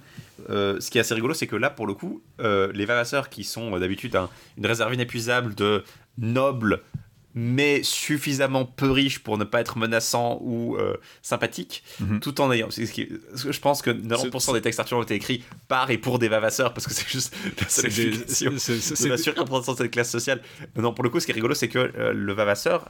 bien que noble, est présenté comme une classe sociale inférieure, nettement inférieure à celle de Lancelot, alors mmh. que, par exemple, chez Érec et Énide, bah, le vavasseur euh, dont la fille Énide euh, reçoit Érec, c'est ah, on va marier notre fille avec ce, ce jeune futur roi, alors que là, il, le texte semble ouais. sous-entendre que la demoiselle et euh, Lancelot pourraient pas euh, n'être vraiment un couple, parce que bah, elle est de classe sociale quand même trop inférieure. On voit une ouais, plus grande stratification sociale, peut-être. Il y a quand même cette idée dans Érec que justement le vavasseur est très déclassé, genre Énide a des fringues qui sont en lambeaux, ils sont oui, pauvres, donc ils, ils sont... Mais rien ne s'oppose à son mariage non. avec euh, avec Érec, alors que d'autant qu'il il vient en plus d'une famille plus noble, bah, ça. Alors que là, clairement, il y a les sous-entendus qu'elle n'est pas assez noble pour Lancelot, même ouais. si elle est très belle, même si elle est... et c'est seulement une fois qu'elle est morte que Lancelot peut euh, accorde envisage vraiment cette, cette... que ça aurait pu être une possibilité. C'est vrai que les vavasseurs ont, ont un petit côté de lumpen noblesse dans la littérature arthurienne. Lumpen noblesse. Et donc, euh, elle commence à s'éprendre de Lancelot. Elle lui dit, promettez-moi de faire quelque chose pour moi. Puis Lancelot se dit, oh, ça tourne toujours bien ça. Ok, qu'est-ce que je peux faire pour vous? Eh bien, portez ma manche au prochain tournoi. Il, il accepte parce qu'il s'est engagé d'avance. Et euh, elle commence à s'éprendre de lui. Il laisse notamment son bouclier là. Et du coup, c'est là, c'est ça qui va permettre plus tard de le reconnaître parce qu'il a laissé son, son, il a laissé son, son bouclier écu. Là d'ailleurs, qui est un bouclier qui n'est pas son bouclier typique dans oui. la culture. Arthurienne, disons. Normalement, bah, dans le Lancelot, on avait vu qu'il avait trois bandes de gueule. Sur... C'est un bouclier d'argent à trois bandes de gueule. Euh, donc, euh, blanc. Le, t- à... le texte nous dit sinople. Donc, si vous voyez sinople, euh, quand on fait référence aux armoiries de Lancelot, en fait, c'est du rouge parce que oui. sinople, à la base, voulait dire rouge. Puis, ensuite, c'est juste parce que le vert était trop confus parce qu'on pouvait confondre vert et vert, V-A-I-R, donc la, la fourrure. Mm-hmm. Et on, on dit, on, on va prendre, on va voler sinople au rouge puis ouais. devenir le vert. Mais oui, c'est trois bandes rouges sur fond... Euh... Merci, monsieur Pastoureau. Voilà. Donc, euh, normalement, il avait ces trois bandes rouges sur fond blanc. D'ailleurs, qui, c'est, c'est, c'est impliqué très fortement que ce bouclier a des pouvoirs magiques qui rendent Lancelot très fort, parce qu'il faisait partie des boucliers que la, qu'une des servantes de la Dame du Lac lui avait donné et qui augmentait à chaque fois sa force. Euh, là, au contraire, il a un bouclier euh, d'a, euh, d'argent à deux lions bleus. Euh, qui, qui sont couronnés. Bon, on peut comprendre aussi que c'est peut-être un bouclier familial. Mm-hmm. Euh, le, ça pourrait être les deux royaumes de, je sais pas, Gaune et, et Bénoïque, ouais, à tout hasard. Euh, non, mais enfin, ça semble être plutôt un. Ça, ça ressemble plutôt à une armoirie familiale, alors que les armoiries que lui donne la Dame du Lac sont des armoiries personnelles mm-hmm. ou particulières. D'ailleurs, il va reprendre un bouclier semblable à celui de la Dame du Lac plus tard dans le roman. Il, il va donc euh, au tournoi de, de Winchester. Ils se battent il se, avec le fils du vavasseur. Ils se battent de, pas dans le même camp. Euh, Lancelot remporte le prix du tournoi, bien sûr, mais il est blessé grièvement par Bohort, qui ne sait pas que c'est lui. En fait, ils arrivent au, ils arrivent au, au tournoi et ils voient traditionnellement il y a deux oppositions. Il y a ceux du oui. château et ceux du, du, dehors. Et, du dehors. Et là, ils vont en fait avec le, le côté qui n'a pas tous les chevaliers arthuriens euh, qui sont euh, constitués. Du coup, le, Lancelot veut rejoindre le côté le plus faible en fait, parce qu'il n'y mmh. a pas d'honneur à rejoindre les plus forts et à gagner. Il, il Lancelot est donc très gravement blessé, mais on pense qu'on va réussir à le se soigner. Il reste au lit six semaines chez la euh, tante, ou en tout cas la parente de, de, du, du fils du vavasseur euh, qui, l'a, qui l'a accompagné. Euh, et Gauvain se met en quête parce qu'il dit « J'ai bien envie de savoir qui était ce chevalier à la manche euh, mystérieux qui a gagné le tournoi. » Et il va essayer de le trouver. Gauvain... Et Gaëriette se lance donc dans la quête Gareth. de Lan... Gareth. je crois que je crois qu'il l'appelle. Je sais plus si c'est Gaëriette ou Gaëriette qui... ou Gaëriette qui est appelé Gareth en anglais, mais mm. ça, ça me fait toujours marrer de voir Gaëriette, c'est le nom. De... Et en fait, c'est Gareth, c'est genre le gallois moyen. Et donc il se lance sur la quête de Lancelot. Donc on a quand même un petit reste de ces de toutes ces romances et du Lancelot propre où on, on cherche des chevaliers. On, on commence très proche en fait du Lancelot oui, ou autre. Très... On entre vraiment, on a un tournoi, on s'amuse bien. Oh, on a paumé un chevalier qui est en train de mourir quelque part dans la campagne. On va tous aller à sa recherche. Euh, de Gauvain et Gaëriette, Gaëriette c'est son frère, hein, donc. Mm-hmm. C'est le frère de Gauvain. Euh, ah oui. Donc oui, euh, Gauvain euh, et son frère euh, Gaëriette sont euh, en chemin pour retrouver Lancelot. On perd sa trace. Il voit bien un chevalier mort, mais il a été tué par un sanglier. J'ai pas très bien compris cet épisode parce que pour le coup, il y a aucune explication autre que il est mort tué par un chevalier, par un sanglier et c'est tout. Il y a aucun rapport. Il ouais, euh... y a en fait l'idée que ça, ça crée un peu de tension, je pense, parce qu'ils pensent que c'est peut-être la personne qui cherche et ils se disent ah non, il est mort. Et puis en fait non, c'est un autre type random. C'est assez, c'est assez vite dispersé quand même. Ils ne le trouvent pas. Ils se rendent compte, ils se retournent à, ils s'en retournent du coup à Winchester. Euh, tout le monde euh, se, se discute. Mais qui était ce chevalier anonyme? Avec aux armes vermeilles et à la manche euh, sur le home. Et en fait, c'est seulement Arthur qui sait qui est ce chevalier, parce qu'il s'est bien douté que c'est Lancelot, du coup, vu qu'il sait que Lancelot est quand même venu au tournoi, s'inquiète quand même euh, vachement. Et euh, il se demande euh, vraiment où est Lancelot et ce qu'il, ce qu'il est devenu, parce qu'il a vu qu'il était très blessé. Euh, il annonce un tournoi qui aura lieu à Tanbourg, donc c'est Édimbourg en fait, euh, euh, en l'occurrence, un mois plus tard. Et euh, ils s'en reviennent à Camaalot. Et...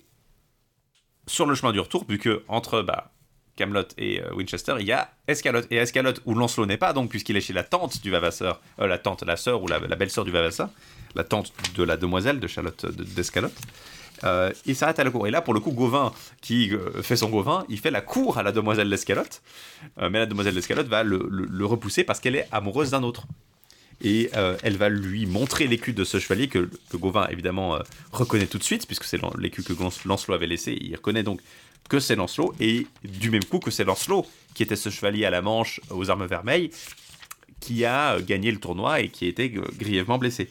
Du coup, vu que c'est Lancelot, Gauvain se dit bon bah je peux bien lui pardonner euh, de pas être amoureuse de moi parce que c'est Lancelot évidemment le seul qui est meilleur que tout le monde. Et donc il s'excuse auprès de la demoiselle d'Escalote, mais ce qui est bien important de le préciser, c'est qu'elle ne lui dit pas le nom, comme on l'a mentionné avant, de ce chevalier, parce qu'il ne lui a pas dit son nom, ouais. euh, Lancelot. Elle n'est euh, et... pas dans une relation avec lui, elle est juste amoureuse de lui, mais voilà. Elle ne connaît même pas vraiment son nom. Et, c'est, et je crois que Gauvain sait, lui dit que c'est Lancelot, mm-hmm. mais c'est pas elle qui l'informe. Gauvain dit même euh, « Je suis content de le savoir maintenant car Lancelot est si discret envers tout le monde qu'on n'a jamais pu savoir à la cour s'il a été amoureux que ce fût d'une dame ou d'une demoiselle. » Et y a, et ce sera mentionné, je crois, ailleurs, que bon, il a bien dû être amoureux de la, de, de la fille du roi pêcheur Hélène parce que bah, il a eu un enfant avec elle, mais au-delà de ça, les gens n'ont pas l'air de savoir que... Avant ça, Lancelot devait être plutôt discret parce qu'il ne savait pas apparemment qu'il était amoureux de Guenièvre ou de qui que ce soit d'ailleurs. Euh, du coup, Gauvain transmet l'information à Arthur, qui est soulagé, parce que si euh, la, la façon dont il, il, il verbalise la chose, Gauvain, c'est que bah il y semble y avoir une relation entre Lancelot et cette fille, alors que c'était pas le cas.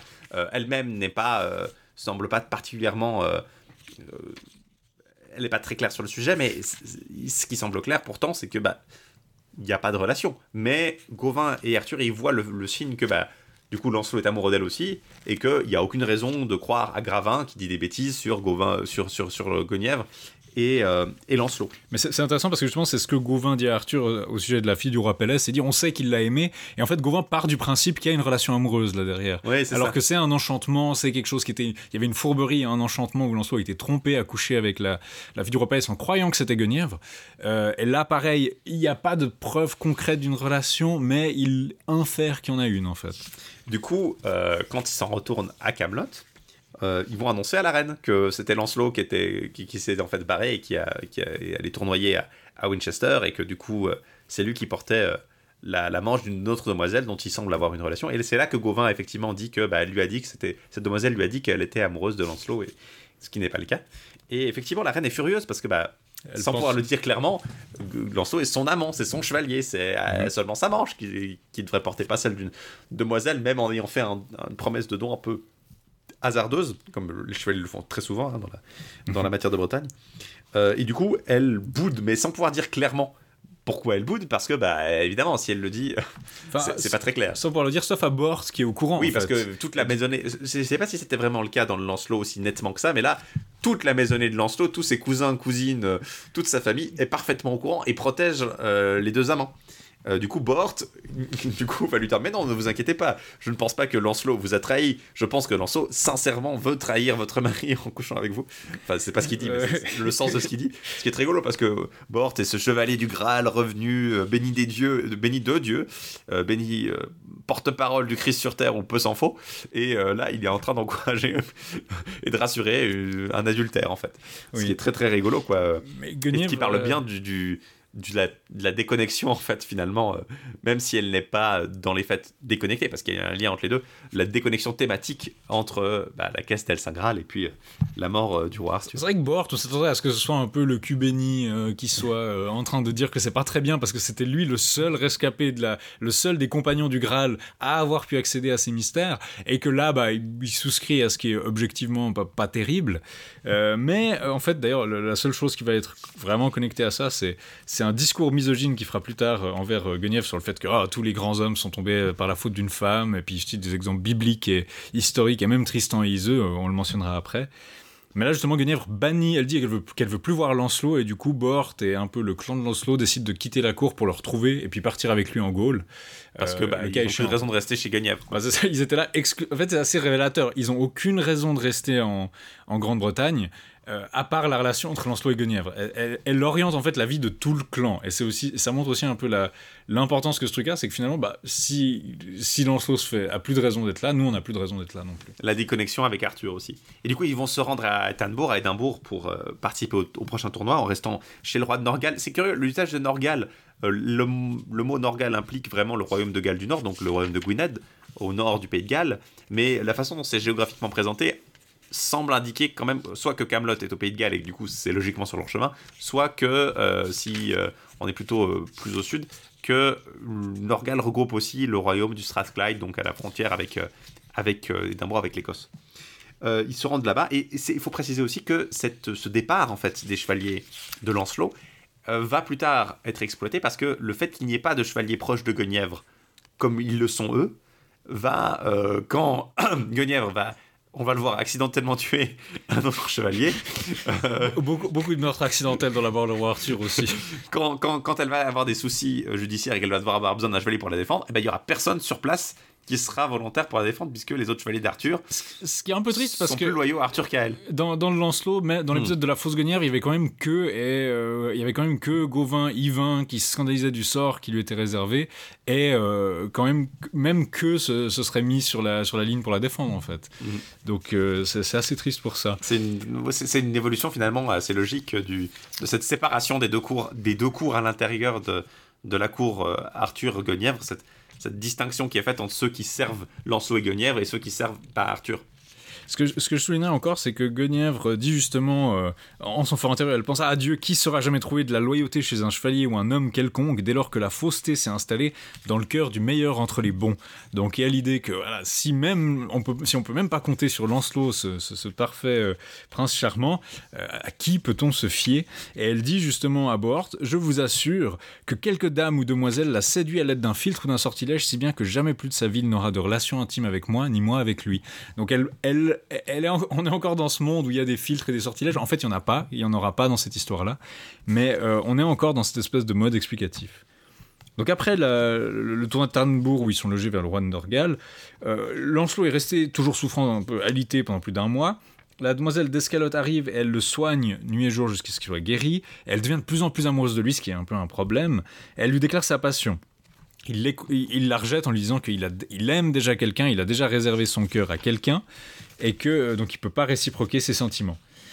Elle est complètement désespérée, elle prévoit qu'elle va mourir, qu'elle va dépérir de chagrin justement euh, prochainement.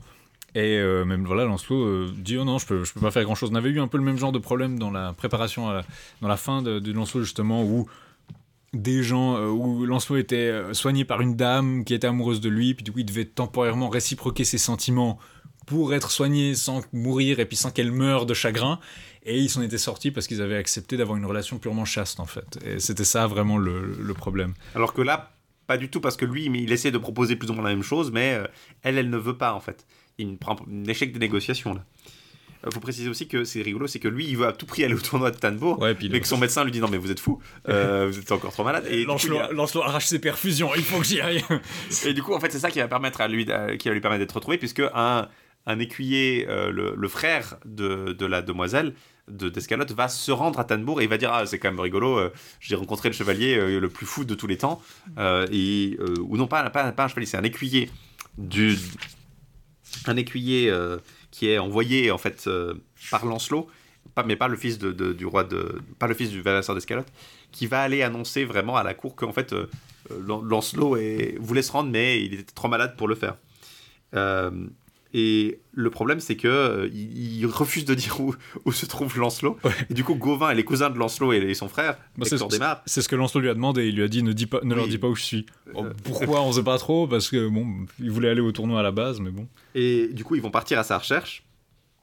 Le tournoi se conclut par une victoire de Gauvain et Bohort. Euh, Arthur va de nouveau annoncer un tournoi à Camaalot, cette fois-ci un mois, un mois plus tard. Tu sens vraiment qu'il euh, ne se passe plus rien. Il y a tellement plus de... C'est... La justification de ces tournois, c'est aussi que bah, la quête du Graal est finie. Donc il faut bien occuper les chevaliers et on va faire des tournois réguliers pour être sûr qu'ils euh, ne passent pas leur temps à faire des choses, euh, disons, moins savoureuses. Euh, ils vont, ils vont euh, expliquer à Guenièvre pourquoi Lancelot ne vient pas. Parce que Guenièvre se sent abandonné par Lancelot et Gauvain mmh. va dire non non mais vous inquiétez pas, il, il est juste en train de mourir, il est juste en train de mourir. euh, mais euh, elle, elle est toujours, elle le déteste toujours au plus haut point, parce que bah, elle pense qu'il l'a juste abandonné pour la demoiselle d'Escalote, et, et c'est là qu'en fait ils vont finalement se rendre, ils ont l'idée de se rendre à Escalote, où ils vont apprendre non non il est chez ma, ma, ma belle-sœur ou ma sœur, enfin, chez la tante de mes enfants, et euh, c'est là qu'il se retrouve, euh, c'est là qu'il le retrouve en fait, où il est presque guéri maintenant. Et il découvre aussi que en fait, c'est Bohort qui l'a blessé euh, au tournoi de Winchester. Bohort lui-même n'était pas au courant, en fait, ne se rendait pas compte. Euh, et c'est, c'est Gauvain qui non, le leur apprend, en fait. C'est, c'est extrêmement drôle parce que justement, Gauvain dit à Lancelot, mais vous, avez, vous savez qui vous a fait cette blessure, Lancelot ? Ah, mais si je savais qui c'était, je pense que avant qu'il quitte toi, je lui ferais sortir devant tous ceux du champ si mon épée est capable de trancher de l'acier. Et s'il m'a fait couler le sang du côté, je lui en ferais couler autant ou même davantage de la tête. Et là. Je cite, Gauvain se mit alors à battre des mains et à manifester la plus intense joie du monde, disant à Bohort, Bohort, on verra bien ce que vous allez faire, car ce n'est pas l'homme le plus lâche du monde qui vous menace, et s'il m'avait ainsi menacé, je ne me sentirais jamais tranquille avant d'avoir fait la paix avec lui. Donc Bohort se délecte un peu de cette espèce de, de blessure. Gauvain se, Gauvain est un Gauvain, peu... Gauvain se délecte de la, du fait que Bohort a blessé euh, Lancelot sans le savoir, puis que Lancelot professe que ah, ben, je vais me venger. Et c'est assez intéressant qu'on ait cette espèce de... avant l'heure où Gauvain m'a dit ah j'aimerais vraiment pas être dans une vendetta avec Lancelot, Dieu m'en préserve, et puis euh, Lancelot dit comment c'est vous qui m'avez frappé, bien sûr bah, il va lui pardonner parce que c'est Bohort quoi, c'est Bohort, et puis euh, mais, mais, mais Bohort s'afflige et est triste parce que bah, il, aurait, il aurait bien pu tuer Lancelot dans, dans cette affaire. Mais euh, on nous dit ensuite que Gau- Monseigneur Gauvain revenait avec plaisir sur cette affaire parce qu'il avait compris que Bohort en était aussi humilié et aussi abattu que s'il avait commis le plus grave béfait du monde. Donc Gauvain est en train de tourmenter Bohort avec ça. Euh, oui, il y a ce côté vraiment que Gauvain est, est un peu ce, ce trickster un peu qui est... Euh... Il, il est très sadique, très sardonique. Et puis c'est, c'est peut-être qu'on disait avant sur quand il va révéler la relation à Guenièvre, peut-être qu'il y a ça qui est en jeu aussi justement. Peut-être qu'il n'est pas si... entièrement naïf, mais peut-être aussi un peu manipulateur et sadique dans ce... Ou en tout cas, il est le personnage par lequel euh, ses aiguillons parviennent aux autres personnages. Euh, dans l'intervalle, alors qu'ils ont retrouvé Lancelot, Guenièvre, elle s'est rendue directement à Camaalot. Euh, le roi Arthur, par contre, lui, s'est perdu en chemin. Il s'est garé dans une forêt où, euh, en fait, on nous apprend que c'était le, le, le, la forêt où se trouve la tour de, euh, de Morgane, euh, là où elle avait emprisonné Lancelot. Et il envoie Sagremor euh, trouver euh, du logis, en disant dans un logis une tour richement ornée. Et là, le roi euh, ne reconnaît pas euh, qui est la maîtresse du logis, mais il est logé par Morgane, avec sa, sa, ses, ses hommes. Et d'ailleurs, ce, ce logis, c'est intéressant, c'est peut-être le seul, la seule occurrence plus ou moins surnaturelle. La façon dont, dont sont dépeints les, les habitants du logis euh, par, euh, par, par, par le texte, t'as vraiment l'impression de voir euh, une espèce d'assemblée d'elfes ou de fées un peu euh, surnaturelle, quoi. T'as l'impression... C'est, c'est les, le, il nous dit que le texte que, que, que les chevaliers voient des, les habitants les plus richement habillés et les plus noblement euh, Enfin, c'est vraiment l'impression que c'est un peu surnaturel, en fait, cet endroit. Un, un très grand étalage de richesse, une quantité énorme de cierges qui éclairent énormément le bâtiment. Et aussi, euh, autre signe d'anormalité surnaturelle, euh, le portier dit à Sagremor, attendez donc un peu, s'il vous plaît, le temps qu'il faut pour en parler avec madame qui est là-haut dans sa chambre, et je reviendrai avec sa réponse. Comment ? N'y a-t-il donc point de seigneur ? Non. Va donc vite, chérie. Et, et Sagremor est étonné du fait que le château de Morgane tourne apparemment sans qu'elle ait un seigneur. Ce qui est vrai que c'est, c'est assez intéressant, en fait. Elle est toujours Elle a toujours ce personnage un peu d'enchanteresse, mais on va pas la voir faire usage de, de magie là-dedans. Non, à la place, elle va loger Arthur, par un goût un peu sadique, dans la chambre où Lancelot était prisonnier. Et en fait, il va euh, rapidement, sans qu'elle ait besoin vraiment de lui expliquer, voir, et il, on nous dit qu'il sait lire, en fait, donc il peut comprendre, parce que, parce que Lancelot, bien sûr, avait écrit une, euh, une clé d'interprétation sur, le, sur le mur, visiblement, parce qu'il a écrit des légendes, oui, pour et... expliquer quelles peintures sont... Au lieu de voir une reine et un chevalier euh, s'embrasser, ah, là, euh, ça, ça se trouve c'est l'histoire de Tristan et Iseut. Non, non, c'est bien. Le, le texte précise bien que euh, il peut lire sous les panneaux et il voit que c'est l'histoire de Lancelot et Guenièvre. Et euh, le, le, là, sur, en fait, il, il, il explique aussi. Euh, Morgane lui explique aussi que, alors que lui ne la reconnaît pas, qu'elle est sa sœur en fait. Mm-hmm. euh, D'ailleurs sa sœur n'est pas sa demi-sœur, elle est la fille de Igerne et de Utherpendragon, donc euh... on ne sait pas si elle ment ou si elle est, l'implication est qu'elle est vraiment euh... en tout cas tout, toujours est-il qu'elle a toujours cette haine imp- impossible contre Guenièvre qui on, on s'en souvient avait, euh, était, avait interféré dans l'histoire d'amour entre, entre Morgane et son amant euh, tel que ça nous avait été expliqué dans le, le, le Lancelot, et elle va raconter, expliciter en fait les peintures. Euh, notamment euh, l'histoire de, de, de, de l'amour entre euh, Lancelot et Guenièvre et le rôle joué par Galaad spécifiquement. Mm-hmm. Euh, heureusement que Galaad est mort d'ailleurs, parce que sinon tu sens que plusieurs personnages auraient euh, des choses à lui redire dans ce, dans ce roman.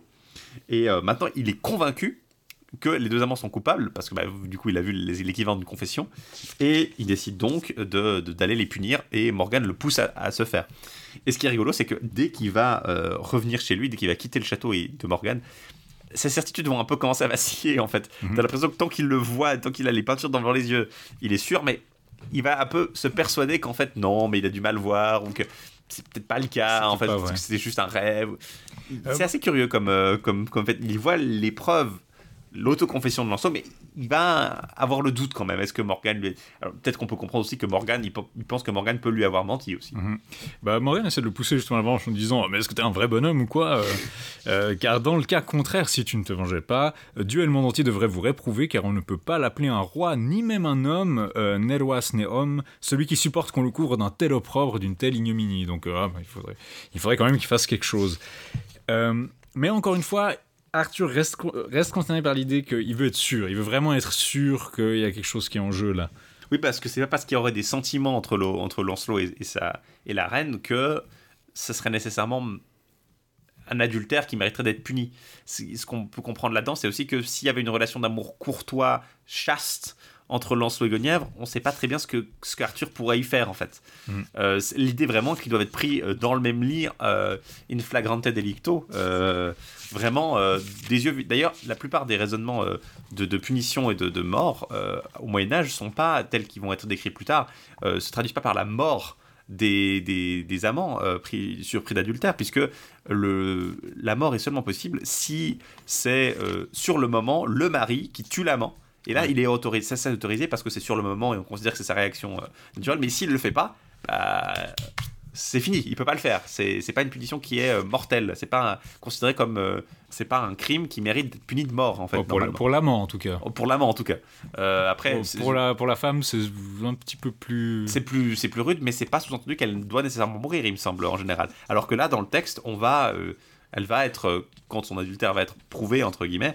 Euh, on va euh, la mettre sur le bûcher, quoi. Oui, les... bah, on avait déjà vu ça dans le Merlin, les... dans les romans arthuriens, il y a souvent cette idée que oh, dans le temps, le châtiment était encore plus brutal et simple. Donc en... le recours au bûcher, quoi. Le recours au bûcher immédiatement. Euh, en l'occurrence, dans l'intervalle, euh, il va euh, rentrer à, à Camaalot euh, et la, la, la demoiselle d'Escalote, pendant ce temps, à, donc chez, la, chez sa tante, à, qui, où, où, où Lancelot se prépare lui aussi à retourner à Camaalot, va lui annoncer que que s'il la quitte, elle va mourir. Et on se dit « then perish ». Oui, c'est ça, c'est assez... Euh, il est assez... Bah, qu'est-ce que tu veux que j'y fasse, quoi. Je, je, peux, je peux rien faire. Euh, il, il, il anoblit aussi les, les fils du Vavasseur, justement, les deux frères d'Escalote, les deux frères de la demoiselle. Il leur donnerait des terres ou des biens héréditaires dans le royaume de Bénoïc ou dans celui de Gaule. Dès que vous voulez, euh, je vous donne des terres là-bas. Ce qui est intéressant parce qu'il a refusé le, d'être le roi de ces, ces pays, mais il se sent quand même... On voit que c'est quand même lui l'héritier et il se sent légitime à, à donner des terres euh, oui, à ces ça. gens là-bas. Mais ça, ça souligne encore le lien qu'il a avec ces terres, même s'il a donc explicitement même, refusé ça. Même si euh, Lionel est techniquement euh, le roi de, de, de, de Gaune, euh, ou Bohort, mm-hmm. ou Lionel sont techniquement les souverains de Gaune, euh, c'est... Lancelot a ce rôle de roi supérieur. Oui, le roi supérieur. Euh, ils vont donc retourner à, à Camaalot, où Guenièvre est toujours en colère contre Lancelot, évidemment. Euh, et Bohort va essayer de jouer les entremetteurs et va rappeler à quel point, en général, c'est plutôt les, les hommes qui sont trahis par les femmes que les femmes par les hommes, notamment en faisant référence à David, Samson et Tristan, dont il précise que ah, pauvre Tristan, euh, dans toute cette affaire qui a eu lieu il y a moins de cinq ans. Donc vraiment, euh, là, l'intégration euh, nette du, du, de l'histoire de Tristan et Iseut euh, dans le, le mythe arthurien, même si c'est euh, pas vu explicitement, ça s'insère probablement pendant la quête du Graal d'ailleurs, en fait. Euh, on, si, on, si on se fie à la temporalité qui est, qui est décrite ici, euh, mmh. pendant cette quête d'El Saint-Graal où on a toujours ces, ces, ces laps de temps de genre cinq ans qui se déroulent entre le moment où Perceval et, et Galaad se retrouvent, par exemple, après s'être séparés, bah, on peut bien imaginer qu'il s'est passé pas mal de choses dans cet intervalle-là et que l'affaire de Marc, Tristan et, et Iseut a, a eu lieu à ce moment-là. Oui. Euh, un autre passage qui est assez intéressant dans le terme de la continuité, c'est qu'après cette mention de héros bibliques, donc David, Salomon, Samson, mais aussi euh, païens, donc Hector et Achille, euh, tous condamnés à mort à cause d'une femme, euh, Bohort lamente justement que... Si Guenièvre déteste véritablement Lancelot, il dit que c'est au grand préjudice de toute notre famille, et voilà pourquoi je suis très affligé que l'affaire évolue ainsi. Certains qui ne l'auront pas mérité subiront des pertes à cause de votre amour. Et on commence à sentir que ça va poser problème, et aussi il mentionne justement que Lancelot est, a toutes ses vertus et toutes ses qualités, il est tellement parfait, il est tellement beau et bon et vaillant. Par ailleurs, il est issu d'un si haut lignage par son père et par sa mère que dans le monde entier, on ne connaît pas d'homme plus noble que lui. Donc ça, c'était un peu l'ambiguïté qu'il y avait dans le Lancelot, on l'avait déjà dit. D'une part, il y a ces lignages fabuleux qui remontent à Joseph d'Arimathie euh, à, ou à sa, sa parenté proche, qui sont donc les plus grands lignages du monde. Et d'un autre côté, il y avait une notion un peu démocratique où la Dame du Lac disait « Mais finalement, toute l'humanité descend de Adam et Ève, donc finalement, il n'y a pas de lignage qui vaille plus que l'autre. » Et ça, c'était un peu l'ambiguïté. Là, on rattache à l'idée que Lancelot vient par son père et par sa mère d'un haut lignage, euh, ce qui n'est pas toujours le cas. Disons, il y a deux traditions un peu concurrentes, c'est que dans le Lancelot, euh, Lancelot est uni au lignage du roi David par sa mère et à celui de Joseph d'Arimathie par son père. Mais dans la quest d'El Saint-Graal, comme on veut faire comprendre que Galaad est encore plus spécial que Lancelot, bah c'est en Galaad que ces deux lignages s'unissent euh, par la, la fille du roi Pélès, justement. Oh, donc là on est un peu on revient un peu au Lancelot où on dit non en fait Lancelot a, son père et sa mère ont les deux des lignages nobles et il en est de l'union. Bon, remarque, selon la caisse, son, le lignage du père de Lancelot c'est, c'est, c'est nassien, donc c'est le roi, un des premiers rois convertis par Joseph d'Arimathie. Oui, mais c'est, c'est pas, pas non plus euh, le, le pire des cas, hein. Ouais. Effectivement, il y a, il y a cette, cette espèce de confusion là qui est euh, pas vraiment résolue par le par le Lancelot-Graal quand même. Il ne dit pas nettement de qui il est le, le descendant, officiellement. Et Frappier, Frappier a essayé de reconstituer une espèce d'arbre où ce serait en fait le, le fameux... On avait vu le grand-père de Lancelot qui avait été décapité, puis à sa tête qui était dans une fontaine qui bout.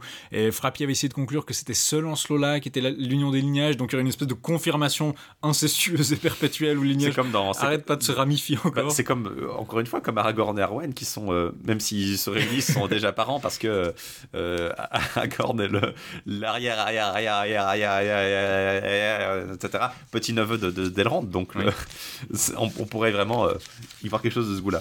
C'est si beau. Euh, voilà, l'inceste. Euh, non, plus sérieusement, euh, c'est aussi euh, ce signal en fait, cette, cette négociation échouée que Bohort a avec la reine va de nouveau signaler un départ puisque Lancelot bah, ne peut pas se réconcilier avec la reine dans l'immédiat, donc il va partir et euh, ainsi vont également le faire Bohort, Lionel et, et Hector Desmar.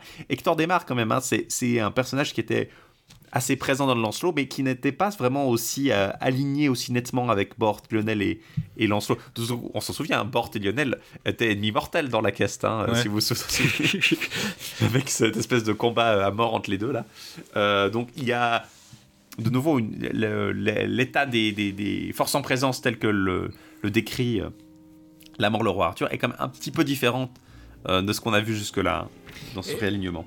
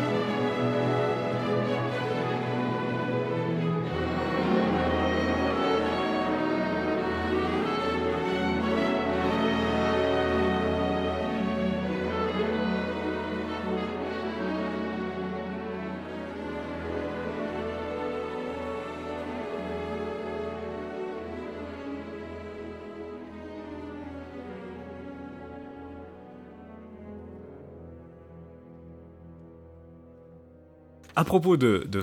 Après ce discours de Bohort sur les femmes traîtresses, on va voir un motif. D'ailleurs, je me demande s'il n'a pas mentionné Ève, justement, parce que c'était un peu trop évident avec le chapitre suivant.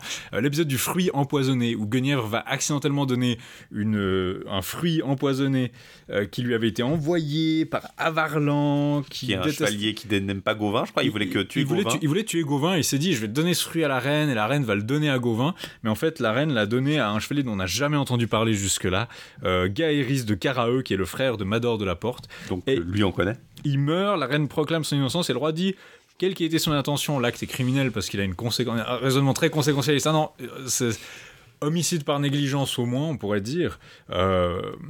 Et euh, elle pourrait en souffrir si quelqu'un décide de se plaindre. Parce que bien sûr, s'il n'y a pas de, disons, de partie, partie civile, c'est peut-être pas le bon terme, mais s'il n'y a pas quelqu'un qui se plaint, il n'y aura pas vraiment de procédure ou de jugement a, qui va être ouvert. Il n'y a pas de procureur à la cour d'Arthur, il n'y a pas de ministère public qui se saisit automatiquement des dossiers, euh, puisque... bah il faut avoir un préjudice. Or, il euh, n'y a pas de parents. De... C'est, c'est, assez, c'est assez, assez dramatique quand même. Il n'y a pas de parents de Gaëris de Carreau. Et en plus, il y a plein de témoins, vu que ça s'est passé à un banquet à la cour d'Arthur. Donc, tous les chevaliers, absolument tous les chevaliers, ont vu ce qui s'est passé. Ils ont vu Gaëris mourir de la pomme empoisonnée que lui avait donnée Guenièvre, sans même se demander d'où c'est que Guenièvre a sorti la pomme. On aurait pu se dire, ah, mais quelqu'un a dû bien la donner. On aurait pu penser que c'est l'écuyer qui l'a donnée à Guenièvre. Euh, mais non, même si Guenièvre aurait pu en mourir si elle avait eu la mauvaise idée de mordre dans la pomme. D'ailleurs, euh... le, le fait qu'elle l'a empoisonné et qu'il est mort par sa faute n'est pas controversé. On le met sur sa tombe. Si Gigaéris le Blanc de Caraeux, le frère de Mador de la Porte, que la reine Guenièvre fit mourir par le poison. Donc, euh, présomption d'innocence, bon, pas vraiment. Euh, mais c'est pas encore, il n'y a pas encore de procès en jeu.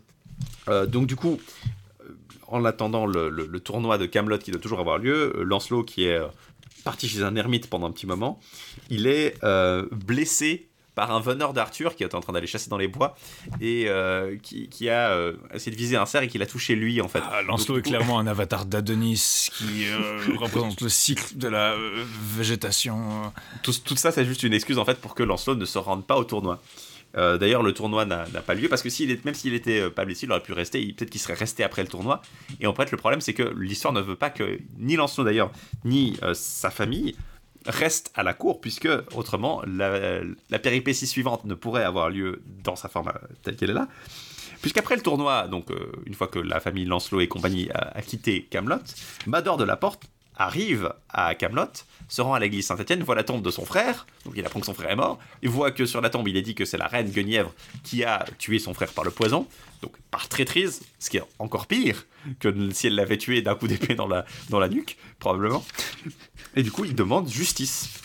Et comment, quelle justice? Bah c'est vite vu, elle doit mourir.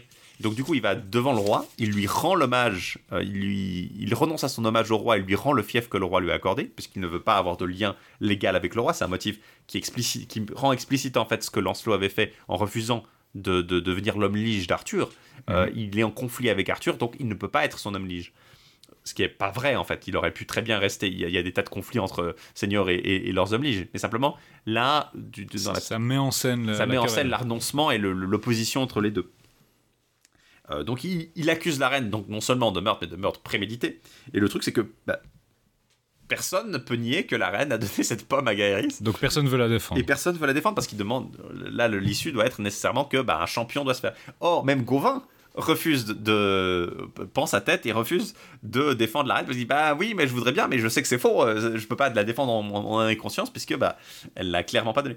Et en fait de nouveau euh, il va y avoir une opposition entre Gauvain et la chevalerie donc d'Arthur qui est très euh, ah les règles c'est les règles hein, mon, ma petite dame on les fait pas, euh, on les refait pas, on peut pas les refaire, c'est, c'est comme ça.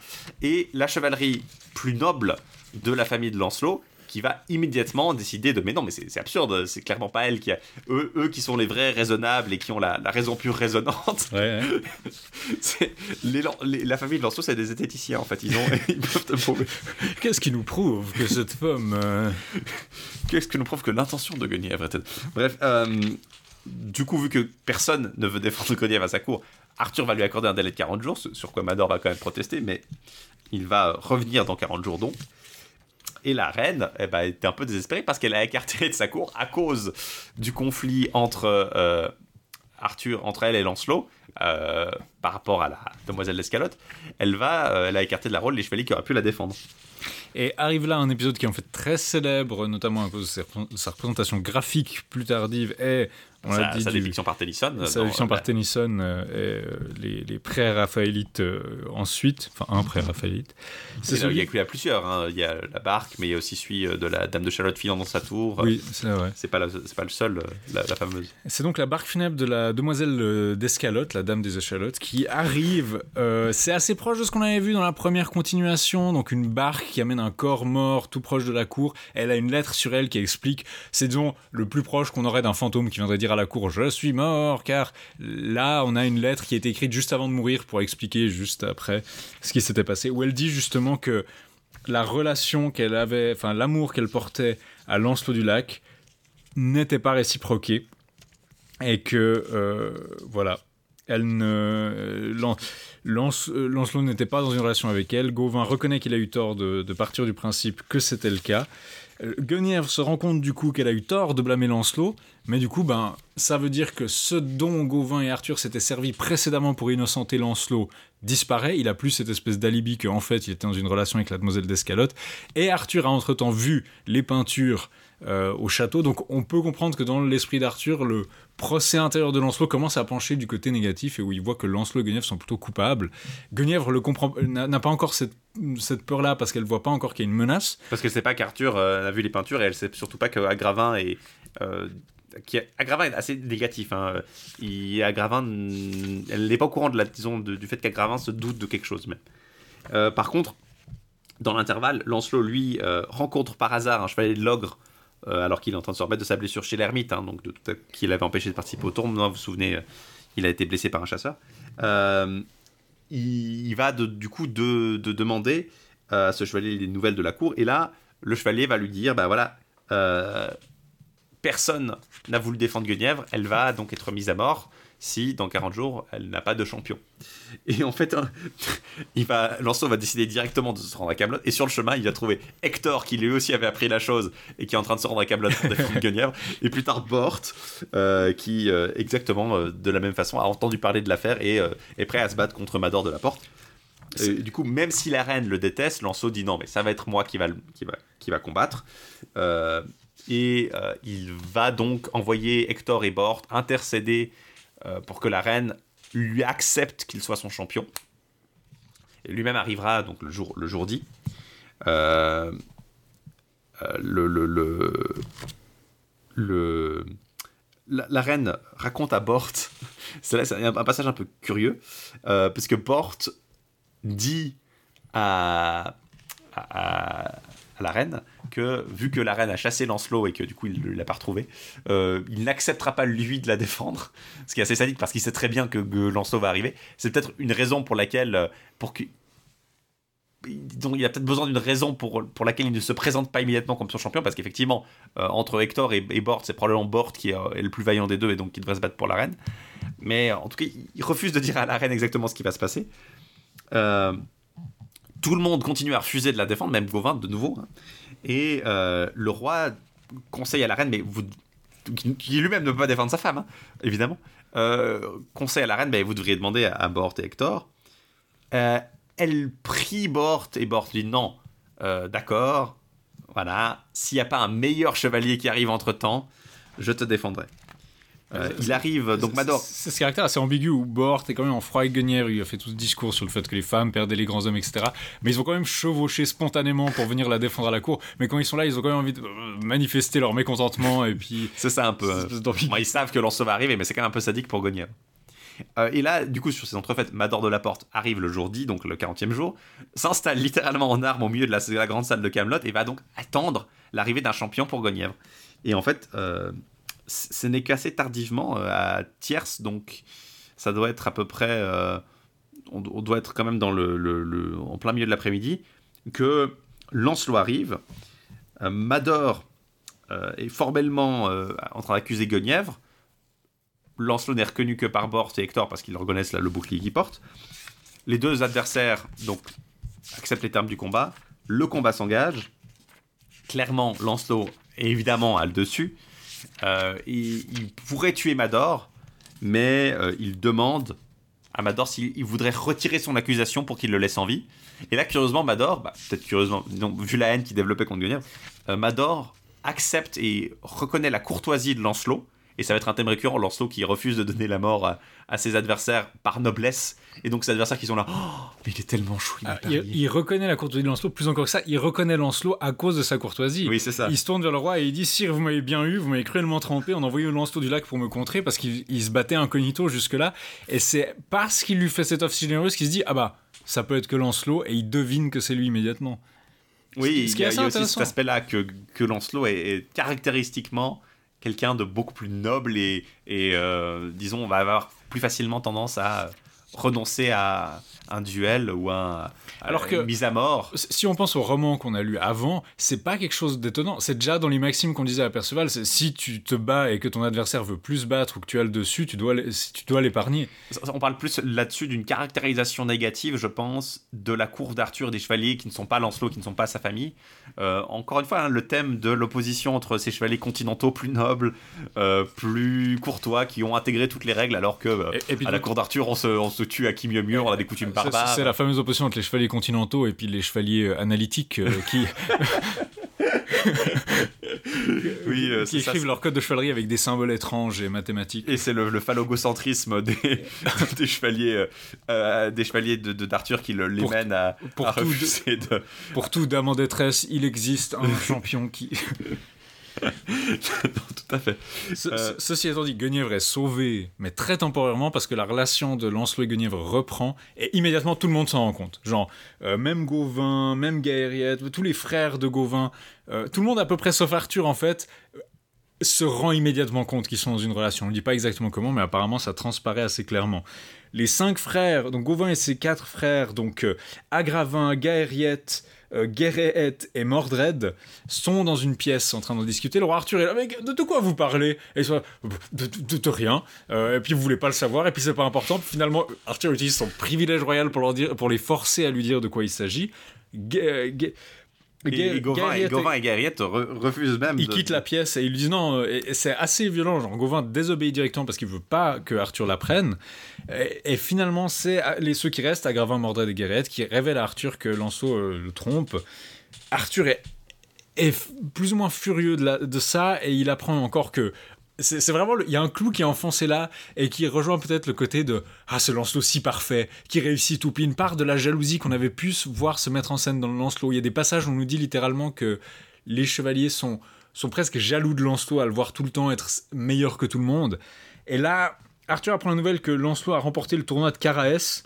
Et il est encore plus lugubre, et il se dit qu'il préfère voir Lancelot mourir plutôt que de ne pas se venger. Alors que jusque-là, ils étaient quand même assez proches et ils s'aimaient beaucoup. Et donc, il, il se résout à se venger. Agravain veut tendre un piège à Lancelot. Le roi est d'accord, alors que Gauvain et Gaëriette euh, ne, ne, ne veulent pas vraiment en avoir part. Lancelot est mal accueilli par le roi quand il revient à Camaalot. Euh, il annonce son intention à, d'aller à la chasse, puis Lancelot lui dit je, je, je peux venir avec vous, sire, et puis le roi lui dit non, ce sera pas nécessaire, vous avez pas besoin, j'ai déjà, j'ai déjà tout ce qu'il me faut en termes de bons chevaliers euh, fidèles et nobles, et cetera. Et il, il, Lancelot et Bohort se rendent compte que quelqu'un a dû les dénoncer, soit Agravain qui avait dû s'en rendre compte, soit euh, Morgane. Euh, ils ont entièrement raison, les deux l'ont fait. Et le lendemain, dès que le roi part à la chasse, Lancelot. En, la reine envoie un messager à Lancelot pour lui dire de se rendre auprès d'elle, et quand ils sont en train de, de fricoter... Oui, c'est ça, ils sont parfaitement au courant qu'ils ont été euh, dénoncés, euh, mais... Euh... non, non, aucun risque. Et bah, ils sont assaillis dans la chambre, euh, ils ferment bien la porte, ils essaient de défoncer la porte, mais Lancelot a pris le temps de... De, de, de se défendre, même s'il n'a pas son armure avec lui, donc euh, il arrive quand oui, même... Il est à demi préparé, en fait. Il se doute que quelque chose pourrait lui arriver, mais il n'a pas pris son armure, il n'a pas pris ses armes. Alors, euh... si je ne si je me trompe pas, dans le déroulement, il y en a un qui arrive à entrer dans la pièce, Lancelot le tue, puis il peut ensuite le tirer à l'intérieur et prendre son armure, et puis ensuite euh, les affronter avec succès. Euh, il arrive à s'échapper, et il raconte tout à Bohort, et il dit, maintenant, le roi sera... Bohort dit le... que le roi sera leur ennemi mortel, maintenant. Et euh, ils vont donc se réfugier dans la forêt, se tenir en embuscade, en attendant que Guenièvre soit ju- jugé, parce, parce qu'ils se rendent compte que là, bah, il y a eu un t- flagrant délit où Lancelot était tout nu dans la chambre de Guenièvre, et il y a des témoins oculaires qui l'ont vu. Bon, on peut difficilement éviter le procès. Et euh, Lancelot envoie un espion pour essayer d'apprendre des nouvelles de la reine. Ce qui amène le, un peu le, la scène centrale du roman, c'est la, la rescousse de Guenièvre par Lancelot et ses frères. Donc ils ont quand même beaucoup de chevaliers, ils sont dans la forêt. Et Arthur, pareil, se rend compte que Lancelot va tenter un coup de force de ce genre-là. Donc on met en place une certaine défense euh, pour éviter ça.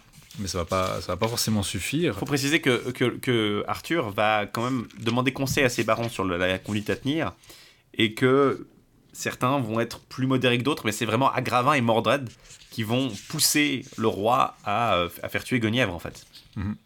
Euh, et à ordonner... Euh, et c'est, c'est Arthur, finalement, qui va ordonner que Guenièvre soit mise sur un bûcher. Ouais. Euh, et, et d'ailleurs, qu'il devrait... Euh, il, il ajoute aussi que Agravain doit préparer une garde pour empêcher, justement, Lancelot et ses hommes de, d'interrompre l'exécution et de, de, de sauver Guenièvre, en fait. Euh, ils sont donc il, il, y, a il, il, y, a trente, assez, euh... il y a trente-deux assaillants contre euh, huitante chevaliers, quatre-vingts chevaliers qui qui escortaient Guenièvre. Et parmi les donc bon, il y a une énorme mêlée et euh, beaucoup de gens qui il faut, vont il faut préciser que euh, Agravain, avant que que, que la mêlée le, le combat s'engage, euh, demande même à ce que son frère Gaëriette euh, participe aussi à la garde la de Guenièvre, peut-être parce qu'il a une dent contre Gaëriette. Gaëriette est dit comme étant le préféré de Gauvain, le plus, le plus noble après Gauvain. Donc il y a peut-être une espèce d'ambition interne. Et puis, puis aussi, c'est, ça participe en fait, je pense, à la tragédie, c'est que Gaëriette n'était pas du tout pour le, le, avait pas, comme Gauvain, avait refusé de participer au complot pour perdre Lancelot et Guenièvre. Oui, en oui fait. Gauvain et Gaëriette sont un peu les, les cautions nobles de la c'est famille. Euh, Mais le fait que Gaëriette va être là et le fait que Gaëriette va mourir va faire, si on veut, pencher Gauvain euh, dans, dans la rage la plus totale et va lui faire oublier, disons, son affection précédente pour Lancelot. C'est-à-dire le fait que même Gaëriette, qui n'était pas cet élément mauvais et qui n'était pas la cause de tous ces problèmes, se fasse tuer dans tragédie, la mêlée, ouais. va euh, faire pencher Gauvain et Arthur du côté de la, de la vengeance. Oui, parce que Lancelot et ses compagnons vont donc assaillir l'escorte de, de, de Guenièvre. Euh, Lancelot va tuer notamment Agravain, ça c'est évidemment, mais aussi du coup, euh, sans le reconnaître parce qu'il est, il, il porte son casque, Gaëriette. Bohort va aussi tuer Gaëriette.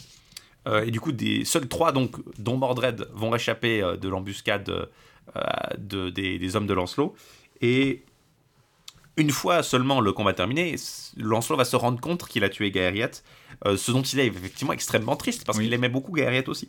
Il se, il se demande d'ailleurs justement ce qui s'est devenu, ce qui, ce qui sont devenus les, les, les, les frères de Gauvain. Il dit euh, je, ils disent que ils ont perdu trois chevaliers en fait, et ils se demandent qui c'est qu'ils a tué. Puis euh, Hector dit je n'ai mou- vu mourir trois de la main de Gaëriette. Puis c'est justement pour ça que Lancelot l'avait tué à la base, parce qu'il voyait un chevalier extrêmement bon qui faisait des dommages dans leur euh, dans leur camp, et il s'est dit ah, il faut que je, je mette fin à sa vie à lui.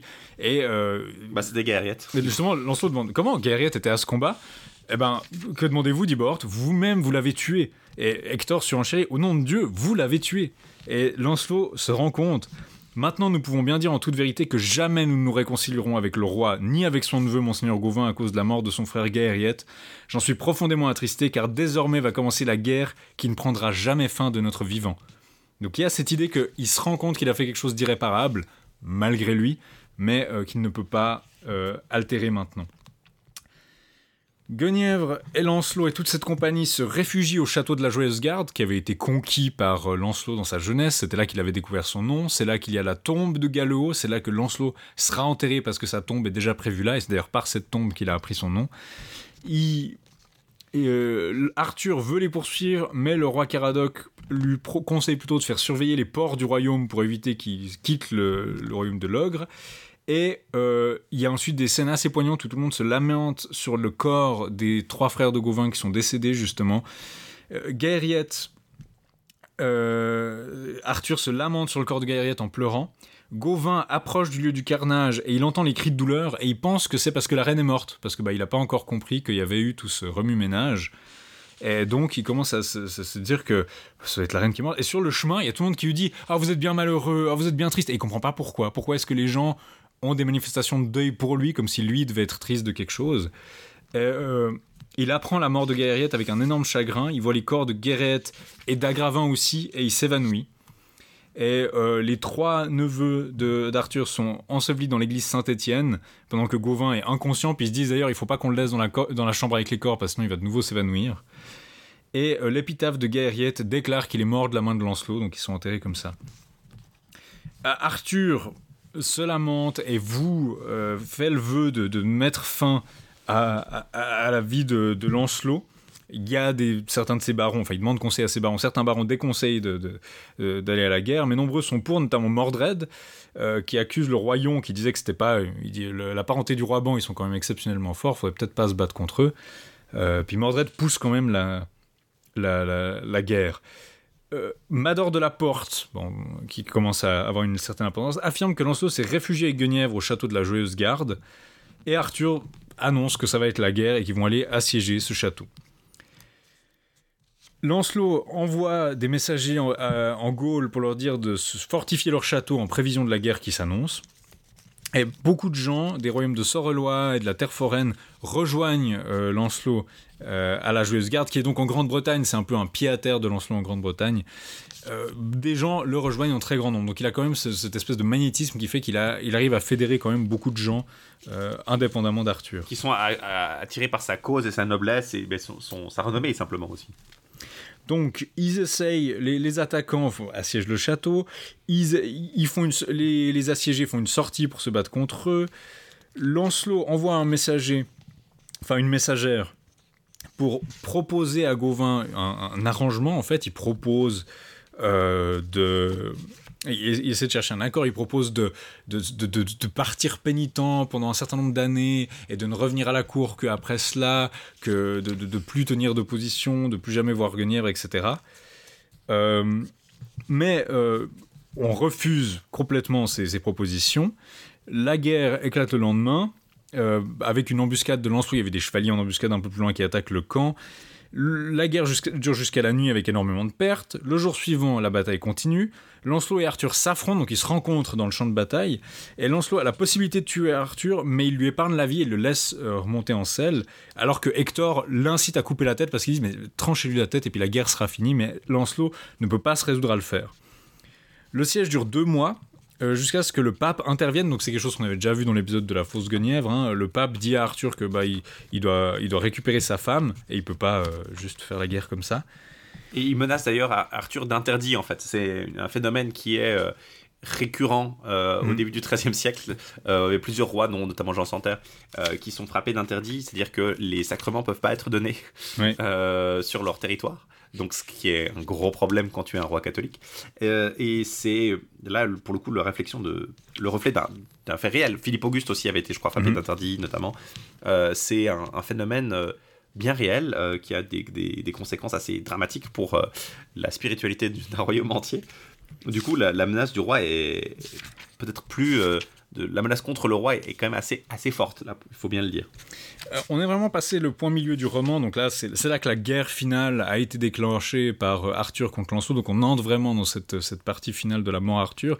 Le texte commence à devenir un peu plus prophétique, il y a des passages où on nous dit « c'est ainsi qu'on entreprit la guerre qui par la suite tourne à mal et devint une terrible catastrophe pour le lignage du roi Arthur, parce qu'il va basiquement euh, se, se finir ». Et il y a aussi quelque chose d'intéressant, c'est lors de la déclaration de guerre, Arthur dit...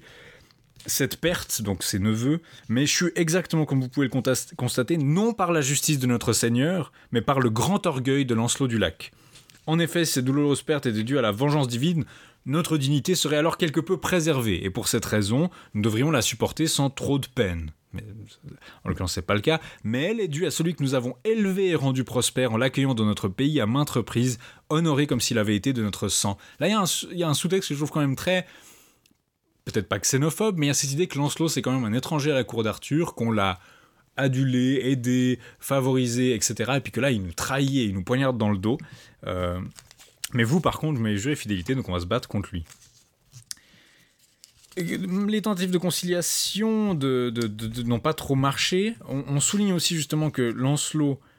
Euh, aime le roi. Euh, il, il voulait faire la paix avec le roi Arthur, mais... Il aimait le roi trop ardemment, il n'aurait pas voulu être en colère contre lui. Et il dit, euh, justement, quand il parle de leur plan pour la guerre, il dit « Je n'épargnerai aucun, à la seule exception de la personne du roi Arthur, car lui, vraiment, je ne lui ferai ni de tort ni de mal en aucune manière, pour peu que je sache véritablement que c'est lui. » Et il tient effectivement parole, alors qu'il a l'occasion de, de tuer euh, Arthur, il ne le fait pas. L'occasion de mettre fin à la guerre est donc apportée par le pape, qui donc, veut la réconciliation, et ils n'ont pas tellement le choix, hein, ils vont être obligés de, de, de, d'accéder à cette demande. Euh, c'est, le, c'est un archevêque, donc l'archevêque de, de Rochester qui va, euh, ou l'évêque de Rochester, ou de Worcester, euh, qui va euh, accepter donc de servir d'intermédiaire. Lancelot et Guenièvre décident de, que la meilleure solution euh, pour éviter d'autres morts, pour éviter d'autres morts inutiles, pour éviter ce que, bah, que, que Lancelot ait à tuer de ses compagnons et pour éviter d'autres dommages, vu que bah, sous le pape, le roi a promis. Et il, pourra, il devra tenir parole qu'il ne pourra pas traiter Guenièvre différemment euh, dorénavant, que euh, bah, il l'aimerait comme il ne l'a jamais aimé. Et elle accepte donc de retourner malgré les avis défavorables des, des cousins et de, de, du frère de Lancelot. Euh, ils vont donc s'échanger leurs anneaux à nouveau, ils s'étaient déjà échangé des anneaux. On se souvient, ça, ça avait il... mené à des confusions dans le Lancelot avec la, la, l'anneau, le faux anneau qu'avait reçu anneau. Lancelot. C'est-à-dire que ça pourrait être un signe que, c'est-à-dire que ça pourrait être un signe qu'ils échangent des anneaux, donc que c'est toujours un, un lien d'une certaine manière qui est préservé entre eux, mais en même temps. Peut-être que c'est juste qu'ils se rendent les anneaux qui s'étaient donnés avant et donc justement qu'ils mettent fin à cet échange. Qui oui, eu. Symboliquement, c'est, c'est, c'est dans certains... Euh, ça dépend des contextes, euh, ça dépend des manuscrits, mais dans la plupart des manuscrits, c'est leur dernière rencontre, en fait, simplement. Mm. C'est la dernière fois qu'ils se voient. Donc, ils vont euh, rééchanger leurs anneaux. Elle va retourner euh, avec, euh, avec le roi à Camaalot et il y aura une grande joie dans les rangs d'Arthur, ce qui est rigolo parce qu'on s'imagine bien euh, qu'elle, elle ne va pas être forcément super contente. Et euh, en échange donc de ce retour, Lancelot peut rentrer, peut quitter la Joyeuse Garde, euh, mais doit quitter le, le, le royaume, euh, le royaume de l'ogre définitivement et rentrer donc euh, dans son pays. Mais il fait déposer préalablement son écu avec un don euh, en argent donc assez large à l'église principale de Camaalot, puisque c'est là qu'il a été adoubé. Mmh, euh, on se souvient de son adoubement. On se souvient de son adoubement. Donc mais il garde un lien quelque part un peu symbolique avec euh, avec Camaalot. Il y, y a des passages qui sont quand même assez poignants. C'est déjà les pa- Lancelot et Guenièvre qui discutent justement de leurs options et Lancelot dit bah si, si c'était moi qui déciderais vous resteriez avec moi, mais le mieux c'est peut-être justement qu'on se sépare. Il euh, y a un passage que je trouve extrêmement une espèce de duplicité assez affreuse qui est que Lancelot arri- quand Lancelot rend la reine, il dit « Sire, voici madame la reine que je vous rends, elle serait morte depuis longtemps par la déloyauté de ceux de votre cour si je ne m'étais pas aventuré à la secourir. Je ne l'ai pas fait en considération d'une faveur quelconque qu'elle m'aurait jamais faite, mais parce que je reconnaissais en elle la, pl- la dame la plus honorable du monde. » Par conséquent, ça aurait été une perte catastrophique si les gens déloyaux de votre cour, qui l'avaient condamnée à mort, avaient fait d'elle ce qu'ils souhaitaient. Aussi valait-il mieux que Dieu me vienne en aide qu'ils en meurent victimes de leur déloyauté, plutôt qu'elle ait été tuée dans cette affaire. C'est quand même assez glauque de présenter ça comme ça, dans la mesure où c'est Lancelot qui les a basiquement tués, lui et son clan qui ont tué ceux qui les avaient surpris en flagrant délit. Genre, il passe complètement sous le tapis le fait qu'il était coupable, et... Même il, Arthur et Absfedi, ils disent ah mais si Lancelot aimait vraiment la reine, il la rendrait pas si facilement. Arthur a l'air de se faire prendre, il est de nouveau en train de douter. Et Lancelot, malgré toute sa vertu, il y a quand même une duplicité qui est assez affreuse où il est pas en train de se confesser, de, se, de faire pénitence ou quoi que ce soit. Ce qui est un peu euh, ce, que, ce que je disais avant, ce qu'on voyait dans le, euh, le Chevalier de la Charrette ou le Lancelot. Euh, il y a Méléagant qui accusait que de coucher avec la reine. Et puis il y a Lancelot qui disait c'est parfaitement faux, il n'a absolument pas couché avec la reine, mais en même temps c'était lui qui avait couché avec la reine et donc le crime était quand même là. Et là on a un peu la même chose où Lancelot dit bah finalement euh, tous les témoins du flagrant délit sont morts, c'est quand même, c'est quand même bien pratique. Et puis euh... il, y a, il y a peut-être un côté que finalement pour Lancelot son amour avec la reine est si noble que ça ne peut pas être un crime d'une certaine façon. C'est, c'est un peu la, la permanence de l'objet n'existe pas, euh, vous ne pouvez pas le voir, ça ne se passe pas. Non, mais c'est, c'est assez intéressant. Euh, je dis que c'est de la duplicité, mais je pense que ça rend ça très intéressant, en fait, en termes de, de, de portrait euh, psychologique. Et justement, il laisse son écu euh, à l'église de Camaalot, et puis ensuite, sur le bateau qu'il amène euh, en Gaule, il fait ses adieux à la terre de l'ogre, et euh, c'est, c'est quand même assez, euh, assez intéressant de voir ce qu'il, ce qu'il abandonne, en fait. Bon, par contre... Bohort et Lionel sont, sont couronnés en Gaule. Lancelot se dit bon ça suffit de faire les électrons libres, on va se fixer là-bas. Il mais... rentre et il donne d'ailleurs son royaume, son propre royaume hein, de Bénoïc à, à, à Bohort, euh, alors que Lionel reprend le royaume de Gaune. Et il semble donc l'indication semble être que même si ces royaumes sont pas forcément entièrement ne recouvrent pas entièrement la Gaule puisque bah cette Gaule appartient de fait à Arthur, euh, Lancelot garde une espèce de, de souveraineté sur les deux, même si euh, officiellement il n'est euh, mmh. bah, pas roi, quoi. Il est juste euh, Lancelot. Quoi. Il est chef de la famille, chef de la dynastie, mais il n'a il a pas un rôle effectif. Il semble pas être, il semble pas vouloir non plus beaucoup d'attaches euh, physiques lui-même. Mmh. Euh, mais tout ça va, va servir finalement, entre guillemets, à rien, puisque euh, Gauvain, qui a l'oreille de, de, d'Arthur, va continuer à pousser pour euh, un combat parce qu'il veut tuer Lancelot qui a tué ses frères, même si euh, la résolution pour lui, la résolution de Arthur qui retrouve Guenièvre, bah, c'est bien gentil, mais ça ne résout pas le problème principal qui était le fait que Arthur euh, ait perdu non pas seulement sa femme mais ses trois neveux. Il va donc euh, se voir promettre par Arthur de recommencer la guerre, mais après Pâques. Euh, et au moment où il se prépare à partir, il décide donc de confier euh, la reine et le trésor de Camaalot à quelqu'un qui soit digne de confiance et euh, qui se propose, mais Mordred, euh, qui va donc demander euh, à ce qu'on le, la, le fasse, du coup, euh, régent euh, dans l'intervalle. Et euh, ce qu'il va le faire, il va leur faire prêter un serment sur les reliques, comme quoi à ses, vas- à ses vassaux, donc comme, comme quoi ils devront prêter assistance et considérer Mordred comme leur souverain légitime quand il n'est pas là. Arthur euh, se rend donc avec tous ses hommes près de Gaune, ils vont assiéger le, le, royaume, de, le royaume de Lancelot, d'Hector et, et des cousins, Euh, de leurs cousins Bohort et, et Lionel, mais il va rencontrer sur le chemin, une vieille dame qui sort de, de, de l'endroit où se trouve, de la ville où se trouvent Lancelot et, et ses hommes, euh, qui va lui dire que son, non seulement son entreprise est vouée à l'échec, mais qu'en plus Gauvain va mourir avant, de, de, avant que la guerre soit finie, mmh. euh, avant de revoir le royaume de l'ogre. Et euh, ils vont commencer un siège, de nouveau, hein, euh, perdre des deux côtés, mais les assiégés qui ont la bravoure pour eux et le, les meilleurs chevaliers, en la personne de bah, Lancelot Bord, Lionel Ego et Hector Desmar, vont quand même avoir le dessus.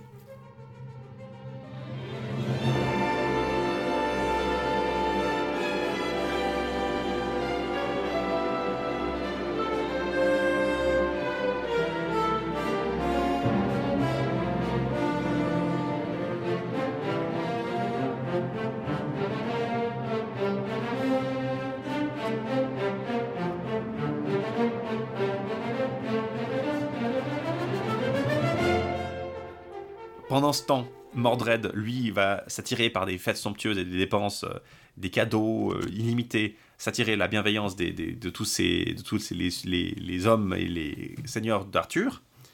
Et tombant amoureux de Guenièvre, pour une raison un peu obscure, on dit vraiment, vraiment il passe son temps avec Guenièvre, donc il tombe amoureux d'elle, il va donner, le, il, a, il a l'idée de, de, de faire fabriquer une lettre qui va prétendre être de, de, de, de la main d'Arthur, qui va qui, dire qui, je suis mourant, je bonjour, suis je suis mort, bonjour, je suis mourant, je suis en Gaule, je suis mourant, je ne reviendrai pas. Faites Mordret, nommez Mordret roi, faites-lui épouser ma femme, et euh, voilà, euh, euh, ce sera lui votre souverain. Du coup, toute la ville de Londres est en deuil. C'est marrant parce que c'est là que Londres intervient vraiment. On n'est plus à Camaalot, on est vraiment à Londres. Mm-hmm. Euh, Mordred euh, est à Londres, il règne depuis Londres. Euh, tout le monde est, euh, est très triste, et les barons vont convoquer Guenièvre pour lui dire bah voilà, euh, le roi Arthur veut que tu épouses Mordret maintenant. Guenièvre est pas super chaude à l'idée, euh, du coup elle va se réfugier avec des hommes de sa, de sa famille dans la tour de Londres après un délai de, de huit jours. Avec son cousin euh, Labor, elle va se réfugier dans la tour de Londres et euh, Mordret va être obligée de mener un siège à la tour de Londres, et alors que Guenièvre va décider de se dire mais c'est quand même c'est un peu suspect cette histoire, elle envoie un messager pour annoncer la situation à, à Arthur s'il est encore en vie. Euh, du coup, si Arthur n'est pas en vie, évidemment, le messager ordre d'aller voir Lancelot parce qu'elle perd pas le nord. Euh, quand dès qu'il arrive en Gaule, le messager apprend bien évidemment qu'Arthur est toujours vivant, qu'il est en train d'assiéger Gaune, donc euh, c'est pas comme s'il était très très loin. Ce qui est assez rigolo, hein, c'est que Mordred ne va jamais mettre la main sur Guenièvre et que pour le coup, Guenièvre est présentée comme une victime pure et simple de l'affaire. Oui, euh, alors... Sa traîtrise a lieu mais avec Lancelot, donc elle ouais. est déjà assez traître comme ça, et le récit ne va pas lui attribuer la, la, la fourberie qu'elle a dans euh, chez bah, chez chez, chez euh, chez Geoffrey de Monmouth, où elle est littéralement euh, traîtresse, et elle va donc euh, quitter Arthur pour Mordret. Là, non, vraiment pas. D'ailleurs, Mordret va pas lui... Je crois même pas que Mordret va réussir à lui mettre la main dessus, et il va non. continuer à l'assiéger, mais ça ne va rien donner. Euh...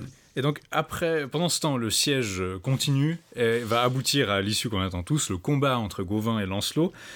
Lancelot n'a pas d'autre issue, donc il accepte, à condition qu'on respecte les garanties, qui est justement, si je gagne, vous devez vous retirer, puis nous laisser nos terres, et puis ne plus nous faire la guerre. Euh, et que même euh, et, et Lancelot avoue que même s'il gagne le combat, il va pas tuer, il va pas réussir à se résoudre à tuer Gauvain. On nous dit d'ailleurs que Gauvain a euh, soixante-seize ans, si je ne dis pas d'ânerie, et Arthur en a quatre-vingt-seize. Ouais, il est très âgé, euh, Gauvain. Donc c'est c'est vraiment euh, la, la, le duel de la de bah, d'un, d'un homme qui a trente ans de moins que lui. C'est ce que ce que nous dit le le, le texte. Hein. Il me semble plus ou moins, plus ou moins, plus ou moins exactement trente ans de moins que lui. Mmh. Euh, donc Gauvain est essentiellement le, le, disons, le moins favori, mais il va quand même bénéficier de, d'un petit atout. Un petit atout euh, euh, mythe solaire. Euh, c'est-à-dire qu'on nous dit qu'il avait été baptisé à l'heure de midi, et donc qu'à chaque fois qu'il approche de l'heure de son baptême, il est doué d'une nouvelle vigueur, et puis alors que tout le monde est en train de s'épuiser parce que ça fait quelques heures qu'on se bat, lui, euh, il a un avantage inéchappable parce qu'il est revigoré à ce moment-là. Avant que le duel puisse avoir lieu, euh, Lancelot, qui veut vraiment pas euh, faire courir de risque à, à, à Gauvain, offre, euh, fait une offre absolument euh, sans précédent à son adversaire. Il va lui promettre, à lui et toute sa famille, sauf les deux rois, Lionel et Bord, de lui prêter hommage, en fait, euh, de se mettre à son service littéralement pour rembourser la faute euh, qu'était la mort d'Agravain, de Gaëriette et surtout de Gaëriette. Euh, et il va même promettre, s'il le faut, de partir dix ans en exil pour expier ça. Et Arthur et toute la cour d'Arthur pressent Gauvain d'accepter parce que c'est des termes, surtout de la part de Lancelot qui est le meilleur chevalier de tous les temps, qui est sûr de gagner et tout, qu'il faut à tout prix accepter. Mais Gauvain reste inflexible Il veut à tout prix la mort de Lancelot pour la mort de, de Gaëriette surtout. Euh... Ce qui dure jusqu'à la fin du combat où justement il veut continuer à se battre malgré le fait que l'heure de vêpres soit passée. Ce qui veut dire traditionnellement que l'accusateur perd ouais, euh, c'est son ça, procès en fait, c'est... parce qu'il y, y, y a une limite de temps, on peut pas juste... Euh, voilà. il, il, réussit à, il réussit donc à se battre. Lancelot a bien sûr plus d'endurance, plus de vigueur parce qu'il est plus jeune. À midi, Gauvain parvient à mettre Lancelot plus en difficulté, mais de nouveau, au fur et à mesure que le soir approche, il va de nouveau commencer à perdre. Et effectivement, à vêpres, euh, Lancelot va lui offrir d'arrêter. Lui, il est à peine debout, il peut à peine tenir son épée, et, et à tel point que Lancelot, en fait, peut se permettre de se barrer et d'aller de, de, de bouger vers l'endroit où se trouve Arthur pour lui dire non mais il peut plus se battre, euh, laissez-moi partir de ce champ clos. Il est passé vêpres. L'accusateur, à partir de vêpres, n'a plus droit vraiment de, de, de continuer sa demande. Et Arthur effectivement lui accorde et euh, il va quitter le champ clos et euh, ils vont donc euh, devoir euh, s'arrêter là en fait finalement. Mmh. La guerre va vraiment s'arrêter là. Euh, le roi dit justement, en voyant que Gauvain est blessé à la tête, dit euh, « Cher neveu, votre comportement outrancier et téméraire vous a tué et c'est une perte pour toute notre par- votre parenté car jamais ne sortira de notre lignage un aussi bon chevalier que vous l'avez été. » Et Gauvain n'arrive même pas à répondre parce qu'il a perdu tellement de sang qu'il est, il oui, est, complètement, c'est, c'est... Dans le, il est complètement dans le cirage. Là. En fait, l'image, de, de, de, comme le dit le texte, ah, Lancelot bouge vers l'endroit où se trouve Arthur. Donc on a vraiment l'image de Gauvain qui tient à peine debout, qui est en train de tituber avec son épée, qui ne peut pas répondre. Qui a soixante-seize ans. soixante-seize ans, le pauvre. Et alors Lancelot peut littéralement... Ne peut, il, il pourrait le tuer d'un coup d'épée sur la tête quoi. Et ouais. Du coup Lancelot est tellement noble vraiment qu'il ne veut vraiment pas aller jusqu'à l'extrémité euh, mais le médecin euh, heureusement, heureusement il y a un médecin sur place euh, alors que Arthur va, va aller se reposer près de, près de Meaux. Ouais, il va aller euh, du coup le, le, l'indication de Meaux semble être un indice pour Hult que de l'indication géographique de l'auteur ou en tout cas de la, de la, la rédaction de ses textes. On est toujours dans la même zone un peu à, dans le, le, à, l'ouest, à l'est de Paris euh. En tout cas, ils, ils vont se reposer là-bas et un médecin va donner un pronostic favorable à la santé de Gauvain. Il dit ah, ce, si, s'il se repose, cette blessure devrait pas être trop grave, il devrait réussir à survivre. J'espère juste qu'il n'y a pas de, de, de, d'armée romaine intempestive qui viendra venger la mort de Froldman. c'est, c'est là, donc interruption non. Musique de Jojo. Euh... Non, il y a justement, ils sont alors qu'ils ont, ils sont en train de se reposer. En fait, tout le monde est arrêté en attendant que Gauvain se repose. Il euh, y a l'empereur d'Allemagne qui vient venger la mort de l'empereur de Rome, pardon, qui vient venger la mort de Frold d'Allemagne. Euh, ils ont, on dit qu'ils ont déjà déjà ravagé toute la Bourgogne, donc ça donne aussi une autre indication. Oui, ils arrivent, euh, ils arrivent en droite ligne sur Meaux. Euh, ils demandent du coup euh, des, des comptes pour le, le meurtre de Frol et euh, le paiement d'un tribut annuel de la part d'Arthur à Rome. Et alors cette histoire qui, qui est vraiment tout le cœur de la dernière partie de l'histoire d'Arthur chez euh, Wass, chez Geoffrey, chez Larman, est ici en fait littéralement une note de bas de page, oui. car, enfin pas littéralement, mais quasiment une note de bas de page, euh, puisque... Bah, les deux armées vont s'affronter, euh, les Romains sont vraiment battus aisément, mais avec euh, le, le plus grande facilité. Arthur tue l'empereur quasiment d'un coup, euh, mais le problème c'est qu'en se battant, les euh, Gauvain a causé la réouverture de sa blessure à la tête, et il va commencer à mourir à petit feu. Et ça c'est intéressant aussi, parce que pour le coup, on a un chevalier qui va vraiment mourir, non pas sur le champ de bataille, comme il meurt traditionnellement euh, mmh. chez, de nouveau chez, chez Larman, chez Wass, chez, euh, chez Geoffrey, il meurt en débarquant euh, pour, pour, euh, dans l'expédition qui va... Euh, du coup euh, porter le, le, le retour d'Arthur à Logres et le, le combat contre Mordret. Il va mourir en débarquant, là il va vraiment mourir à petit feu. Mmh. euh, on voit son agonie sur plusieurs chapitres alors que euh... chez, chez Wass, si je dis pas de bêtises, c'était un coup d'aviron d'un Saxon justement, donc c'était quand même une mort assez ironique, genre c'était, c'était, c'était pas une mort très noble, mais c'était dans le combat au moins, c'était dans le alors combat, que là ouais. La blessure est clairement une... c'est divisé dans le temps.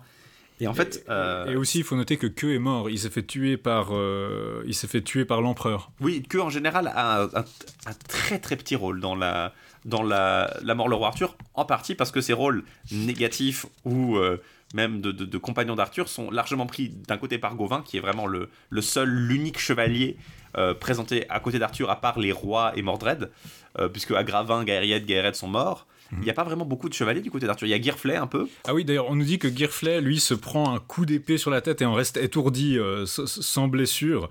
Euh, c'est, le... c'est d'ailleurs d'un, un coup de l'empereur de Rome qui assomme à moitié Girflet. C'est assez drôle, Girflet. On dirait un peu un personnage qui a été rajouté euh, après coup dans un film en post-production avec un écran vert mal fait et qui n'est pas éclairé de la même manière que les autres personnages. Oui, j'étais dans, j'étais dans cette scène aussi. Euh, j'étais là. Non, il y, y a ce côté vraiment... Euh... Qui, qui résume à la plupart des grands chevaliers d'Arthur. Typiquement, Bédiver a complètement disparu hein, dans le ouais. Lancelot, euh, dans le Lancelot-Graal. Euh, c'est Gauvain qui est vraiment le seul unique qui est, euh, que n'a pas, quasiment pas de rôle. Il se fait justement tuer un peu cérémonieusement, euh, alors que c'est, ouais, voilà, ses rôles négatifs ont été pris par Agravain largement. C'est, c'est Agravain qui a vraiment le rôle que pourrait avoir que autrement. Euh, mais sinon, effectivement, le, le, le, les projecteurs, les grands chevaliers de la cour de, de la table ronde, c'est finalement ceux, ceux de la cour de Lancelot, c'est pas ceux de la cour d'Arthur. Et là, il y a un peu, euh, bah, la dernière action de la bataille, c'est qu'Arthur envoie basiquement le, le corps de l'empereur sur une civière et dit: vous vouliez un tribut, Rome, eh bien c'est le seul tribut que je vais vous payer. Et euh, les gens disent: on, on transmettra bien le message, et puis ils s'en vont. Et là, ils apprennent une autre mauvaise nouvelle, qui est la trahison de Mordret. Ils parce a... que le, le messager envoyé par Guenièvre vient de finir par les trouver. Euh, Arthur est bah, évidemment très heureux parce qu'il a gagné contre les Romains, et en plus, bah, euh, la, la, la guerre contre Lancelot est plus ou moins résolue. Mais le problème, c'est que maintenant, il y a encore plus d'emmerdes qui arrivent. Il se rappelle justement à Mordred: maintenant tu me fais comprendre que c'est toi le serpent que je vis autrefois sortir de mon ventre, celui qui brûlait ma terre et s'en prenait à moi. C'était un songe qu'il avait eu et qu'il avait d'ailleurs fait graver, je crois dans l'église Saint-Étienne justement, euh, de, de Camaalot. Il oui, avait fait graver, et Lancelot c'est... l'avait vu, et il avait dit à Guenièvre, mais il n'avait pas dit à Guenièvre que Mordred était le fils d'Arthur. Mais Guenièvre le sait quand même dans ce roman, on ne sait pas trop comment. Oui, euh, l'a appris probablement par son mari, mais ou peut-être par Lancelot, mais enfin. En tout cas, euh, quand il dit ça, plusieurs nobles se stupéfaits parce qu'ils comprennent que Mordred était son fils. Le le texte ne dit pas explicitement que Mordred est le fils d'Arthur et de sa sœur. On comprend logiquement que puisque c'est normalement son neveu et qu'on euh, c'est, c'est son père en fait qu'on ne connaît pas, et comme Le Arthur dit être son père, on comprend que c'est un fils incestueux si on met les pièces ensemble, mais il n'y a pas un seul, une seule réplique qui nous dit ça explicitement en fait. Non, en fait, je pense que le texte part du principe que le Lancelot a été suffisamment clair là-dessus euh, quand il expliquait que euh, le, le, les origines en fait de, de Mordred. Après, il, il les expliquait pas très clairement non plus, mais c'était on... pas extrêmement clair, mais c'était quand même plus clair que là où c'est vraiment le roi Arthur a le rêve, puis là on dit ah il découvre qu'il était son fils. Ouais.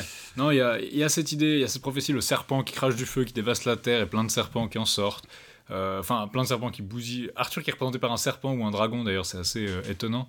Bon, mais... ça c'était déjà le cas dans euh, chez Geoffrey, non ? Oui, oui, finalement. Mais ça, ça reste assez négatif que, enfin, qu'il soit représenté de la même manière que son fils qui va détruire le royaume, c'est pas terrible. Et mais il y a aucun moment où par exemple Arthur dit ah j'aurais jamais dû coucher avec ma sœur en fait. C'est ça le truc, c'est que la scène même de l'inceste n'est pas mentionnée avant qu'on la ré- rétro-écrive dans la, la suite vulgate, mais euh, ça fait probablement écho justement à l'origine. Euh, à l'origine pécheresse de Mord... l'origine pécheresse de Mordred dicte un peu son caractère euh, traître. D'ailleurs, un truc qui n'est pas vraiment exploité, c'est le fait que peut-être que Mordred est aussi, disons, chagriné par le fait qu'il a perdu trois de ses frères et bientôt quatre avec la mort de Gauvain. Ça pourrait aussi être un élément qui, qui entre en ligne de compte, parce que d'une certaine manière, une fois que Gauvain est mort, en fait, Mordred est effectivement l'héritier du royaume d'Arthur. Hein. Ce qui est marrant, c'est que c'est pas du tout exploité. Euh, il utilise, il aurait pu dire je suis en fait le fils d'Arthur, mais du coup, il n'aurait pas pu marier Guenièvre. Ouais. Euh, c'est pour ça aussi que même en, a... son, même en tant que son neveu, il a une prétention assez solide au trône. De toute avez... façon, ouais. mais une fois Go... une fois Gauvain est décédé, en fait, il est presque, il a plus qu'à tuer Arthur pour être, pour être ouais, légitime. C'est ça qui est assez curieux. En fait, c'est, je pense vraiment ça se... le côté impulsif de Mordred est assez clair. Il est assez maléfique. Bah, on sait qu'il est maléfique depuis euh, le fait qu'il tue immédiatement de colère hein, l'ermite, le pauvre ermite qui lui a dit ça, ça, ça qui lui a parlé de sa vraie vie. Enfin, qui lui racontait sa vraie, euh, sa, sa vraie ascendance, mais il est vraiment euh, impulsif, en fait, surtout au, au début euh, dans l'affaire avec Guenièvre. Il va pousser Guenièvre à la mise à mort, et là, d'un coup, c'est vraiment... Euh, ah non, en fait, il est amoureux de Guenièvre. Donc, c'est, c'est moins le côté euh, plan maléfique que euh, conception organique. Euh, il est un peu maléfique malgré lui, finalement. On sent qu'il mmh. a une nature maléfique, mais qui n'est pas euh, celle d'un, d'un méchant qui a un grand plan euh, de tous les temps, quoi. Il répond plus aux circonstances qu'un euh, un plan global maléfique. On n'a pas d'application du texte, par exemple, que c'est lui qui a poussé la découverte de l'inceste entre... De, l'in- de l'inceste. C'est pas lui qui a poussé la découverte... Il n'y a pas la notion que c'est lui qui a poussé la découverte de l'adultère entre Guenièvre et Lancelot, par exemple, pour faire en sorte qu'il y ait un combat entre les deux et que du coup euh, Lancelot parte le royaume, quitte le royaume et que, que Arthur parte après lui pour qu'il puisse avoir le pouvoir. C'est, c'est plus vraiment dans une... Euh, il répond plus à l'opportunité ici qu'à, qu'à, qu'à un plan maléfique qu'il aurait conçu dès le début, quoi. Le, le plan maléfique, c'est quand il fait une fausse lettre pour dire qu'Arthur est mort et puis prendre oui, sa mais... place. Parce que comment est-ce qu'il espérait que ce plan allait tourner, en fait ? euh, Genre, est-ce qu'il comptait sur le fait que Lancelot allait vraiment tuer tout le monde et Arthur ? Parce que ça montre, en fait, que s'il partait du principe que, que Arthur allait mourir, en fait, c'est qu'il prenait pas en compte la générosité et la largesse de Lancelot dans son plan, et en fait c'est ça que je trouve intéressant. C'est qu'il partait du principe que personne allait revenir de Gaulle et puis que personne découvrirait la supercherie de la lettre, alors que non, Lancelot allait jamais réussir à sciemment tuer Gauvain et Arthur, et ça, il le voit pas. Et bon, la nouvelle qu'Arthur va revenir se répand. Qu'est-ce qu'il fait ? Bah, il ramène ses barons, il leur fait jurer euh, même de, de venir à mon aide, même contre le roi Arthur, si jamais il arrivait que le hasard le ramena dans le pays. Donc il faut quand même questionner le jugement des, des lieutenants, parce que bon, on a le, le régent veut se défendre contre le type dont il doit être le régent. Non, non, le, le problème principal centré, c'est aussi une opposition, je pense, entre, entre des chevaliers justement héroïques et nobles, et continentaux bien sûr, comme Lancelot, et des chevaliers euh, bretons qui sont finalement facilement euh, et qui ont... nobles bretons qui sont facilement corrompus, parce et que... qui n'ont plus vraiment de nom aussi. L'idée que là, on a basiquement masse amorphe, c'est plutôt ouais, il y a le roi de ouais, je crois qu'il y a Gornement de Gore qui est mentionné à un moment. Il y a deux trois, il y a deux trois personnages. Euh, autrement, mais... euh, c'est à peu près tout. Ouais, il y a, il y a le sens que ces, ces barons-là sont aisément convaincus par quelques piécettes oh, et euh, quelques le... avantages que euh, le roi Arthur ne les aurait pas forcément euh, accordés aussi facilement. C'est des barons de seconde classe parce qu'Arthur a pris les meilleurs avec lui en fait. C'est aussi ça. Et donc euh, Guenièvre pendant ce temps se dit de manière assez déprimante, elle dit qu'elle ne peut pas échapper à la mort, c'est-à-dire que peu importe si c'est Mordret qui gagne, si c'est Arthur qui gagne. Euh, ils vont me mettre à mort après pour mes transgressions. Parce que, ah oui, elle pense qu'Arthur va penser qu'elle la trahit pour, que, pour, euh, pour Mordred. Ce qui est, euh, ouais, disons, on pourrait penser qu'elle, qu'elle, est, est vraiment excès, qu'elle pêche là dans, de, de, de, en n'ayant pas confiance en son mari, mais vu le, ouais. le trauma qu'elle a subi jusque-là, je pense qu'elle pêche uniquement par excès de prudence. Hein. Elle avait aussi été aidée, elle est en compagnie, elle pleure auprès de son cousin Labor. Oui, Labor qui l'a, qui l'a, qui l'a protégée dans la tour de Londres. Tour. Labor, je trouve ça assez marrant qu'elle... oui, c'est la, la défense, c'est évidemment le, le, le biais travailliste de, de l'auteur de La Mort, le roi Arthur, et donc, se montre là. Au cas où elle décide de se réfugier dans une abbaye, comme l'avait fait sa mère, la reine de Tamélide, ou Tarmélide, d'Escamerlinde, généralement on dirait Carmélide, enfin moi j'aurais, j'aurais l'habitude de Camelot. Mais euh, on trouve de multiples noms pour cette terre fictive, dont Tamélide en l'occurrence, et elle va aller se faire là-bas, et puis les jeunes filles qui sont avec elle vont l'accompagner pour prendre le voile. Elle suit ensuite la mort de Gauvain, justement, qui se lamente et qui euh, il dit à Arthur, si vous pouvez éviter d'affronter Mordred, faites-le, car si vous, vous, vous le faites... Euh, vous allez en mourir. Quant à madame la reine, que je verrai plus jamais, saluez-la de, la per- de ma part comme la dame la plus digne et la plus courtoise que j'ai jamais vue. Donc Gauvain se repent complètement face à la mort. Hein. Il n'a plus aucun grief pour Guenièvre, il n'a plus aucune animosité contre Lancelot. Euh, si quelqu'un revoit Lancelot, dites-lui que je salue plus que tous les hommes que j'ai jamais connus, j'implore son pardon, il implore le pardon de Dieu aussi, et il dit qu'il a péché, et... Juste avant de mourir, euh, la dernière chose qu'on entend dire, c'est euh, « Jésus-Christ, ne me juge pas selon mes faits, ne me juge pas selon mes actes. » Donc vraiment une repentance extrême face à la mort euh, par rapport à tous les, les péchés qu'il a commis. Et, et on le met dans la tombe de Gaëriette et on dit « Ici repose dessus, ici repose Gauvain et Gaëriette que Lancelot tua, mais ce fut à cause de sa propre démesure que Gauvain fut mis à mort. » Donc les deux ont été tués par Lancelot. Mais, mais euh, c'est, Gauvain, on serait probablement pas mort sans ça. Euh... C'est, c'est vraiment, le, je trouve que c'est ça qui, plus que tout le reste du, du, de la mort, c'est assez clair, hein, le texte est assez clair en général, mais là, c'est vraiment là que tu vois que le personnage que tu es censé émuler, que tu es censé voir comme le héros, le principal, c'est pas Gauvain, c'est Lancelot. C'est Lancelot qui est dans son bon droit, même quand il trompe son roi, avec, même s'il commet de l'adultère en, en détournant la femme du roi de, du droit chemin. C'est vraiment euh, là qu'est notre héros, notre cœur moral. Gauvain se repent à l'article de la mort, il admet que Lancelot avait raison, basiquement. Donc c'est vraiment assez intéressant, là. Ouais. On a vraiment euh, on a le, une... le, la c'est... prise de contrôle, si on veut, du narratif arthurien par Lancelot euh, est, est, est totale. Et euh, Arthur a ici un avertissement de plus, donc il y avait une vieille dame qui l'avait averti, maintenant Gauvain meurt et Gauvain lui dit de renoncer à l'affrontement ou de demander l'aide à Lancelot, de ne pas l'affronter, de pas affronter Mordred seul, ce qui, commence à, ce qui va être un thème qui va revenir d'ailleurs. Le cortège funéraire de Gauvain va l'amener à Camaalot. Sur le chemin... Euh, en conduisant le corps, ils arrivent au château de Belloé, où il y avait un seigneur très cruel qui n'avait jamais aimé monseigneur Gauvain et qui le détestait par jalousie, parce qu'il voyait que Gauvain était meilleur que lui en fait. Et sa, sa femme est amoureuse de Gauvain en fait, et elle se lamente sur son corps quand elle le voit, parce que c'est l'homme qu'elle a le plus aimé au monde. Et quand il voit ça, le seigneur de Belloé prend son épée et tue sa femme. Et là, il y a un des chevaliers qui est présent qui voit ça et qui tue le seigneur de Belloé immédiatement, euh, en rétribution. C'est... Justement, il dit « Seigneur, vous nous avez accablés d'opprobre, vous qui venez de tuer ces dames sur, sous nos yeux et pour rien. » Et donc, il le tue. Et la dame de Belloé est enterrée auprès de Gauvain en disant justement qu'elle a été tuée par son mari pour son amour de Gauvain. Donc, on a une espèce de micro-tragédie supplémentaire après la mort de Gauvain qui montre justement une, une vendetta supplémentaire. Et euh, là, d'un seul coup, il y a un chevalier qui dit « Ah, ils ont eu l'audace de tuer Monseigneur !» Et puis du coup, il soulève toute la ville contre... Enfin bref, il y a une... Un... Cet épisode-là est quand même assez curieux. Hein, ça... Oui. Il n'est pas assez de mort jusque-là. Euh, tout ça, donc, euh, Gauvain est, est enterré à Camaalot euh, avec la dame de, de, de Belloé dans, le, dans une tombe voisine. Donc, euh, c'est vraiment aussi euh, l'implication que Gauvain et Lancelot maintenant sont un peu sur un plan d'égalité. Deux femmes sont mortes pour l'amour d'eux. Euh, j'ai vu un parallèle avec la dame d'Escalote, moi, mais c'est à peu près tout euh, ce que j'ai, j'ai, j'ai lu dans cet épisode-là. Il ouais. euh, y, y, y a clairement un parallèle avec ça. Même euh, si chez Gauvain c'est post-mortem. Euh, là on arrive à un, un avertissement supplémentaire qui est finalement très, je vais pas dire moderne, mais qui en fait je trouve narrativement est quand même assez naturel. Arthur va se coucher et il rêve de Gauvain euh, maintenant qu'il est mort, et Gauvain lui enjoint de nouveau en rêve de ne pas euh, affronter Mordret parce que sinon il y perdra la vie, et Arthur refuse d'écouter ça. Et il a un second rêve où il y a une dame qui l'emmène au, au sommet du monde, où il voit le monde, toute la circuite du monde, ce qui laisse entendre qu'il est, il est rond, et il voit la, la roue de la fortune qui va s'effondrer, et euh, il refuse en fait de voir, euh, de voir ces signes.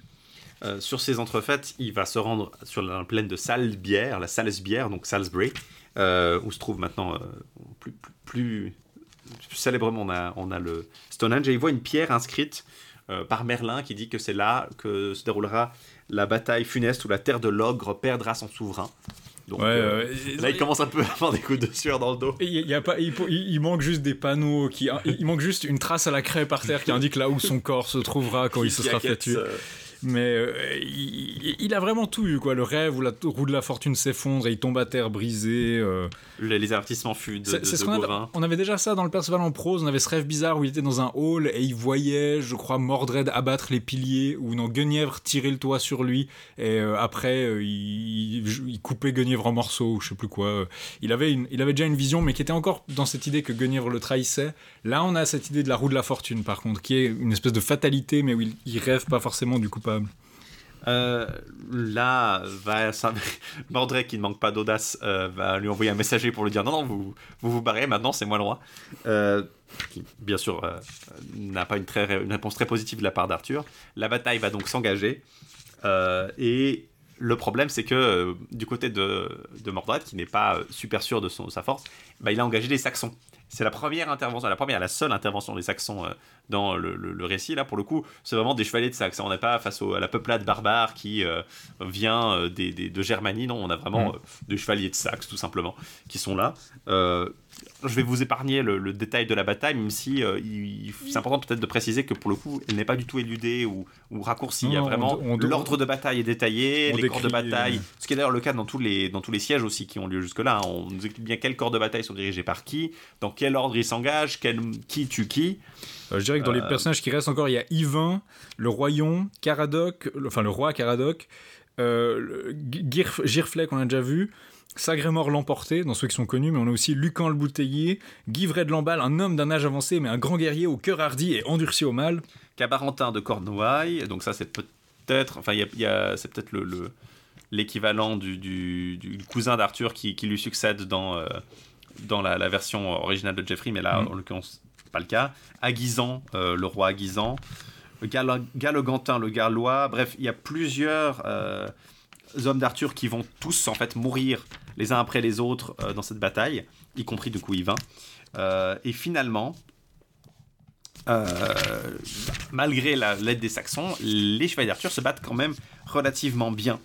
Euh, à la fin euh, donc de, vers, vers l'heure de Nonne, donc vers à peu près quinze heures de l'après-midi, euh, il ne reste plus que quatre chevaliers de la table ronde, dont euh, comme tu l'as mentionné, euh, Lucan le Boutelier, Girflet.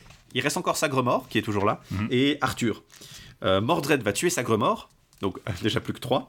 Euh, il, la plupart des hommes de Mordred sont morts à ce, point de vue, à ce moment-là. Hein. Mais Arthur va réussir à transpercer Mordred sa lance d'un trou qui va laisser voir le soleil, dit-on. Euh, euh, que, que, on dit que Girflet l'a vu et que les gens du pays ont raconté que c'était un signe de Dieu.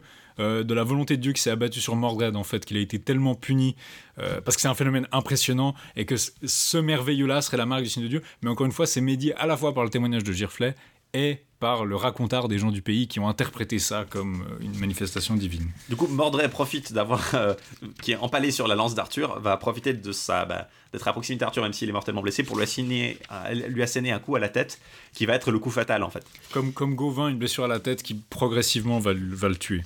Euh, et résultat euh, final, euh, mal, malgré la mort de, de Mordred, Euh, il reste encore quelques hommes sur le terrain, je crois, qui vont être rapidement dispersés euh, par les, les trois chevaliers de la table ronde restants, donc Arthur, mmh. Girflet et Lucan. Euh, et ils vont réussir à, à finalement... Euh, ils sont les seuls survivants. Hein. Il n'y a, il y a ouais. plus des dizaines de milliers d'hommes qui étaient mentionnés. Non, non, a... Personne qui reste. Tout le monde s'est entretué. Trois survivants. Euh, je, je, je mentionne juste un, une des, des figures de style que je trouve assez jolie. Enfin, jolie. Euh, Quand la bataille commence, ils disent « Ils mirent la main à l'épée, allèrent s'attaquer mutuellement, frappant de telle sorte qu'ils firent baigner les épées dans les cervelles. » Oui, c'est...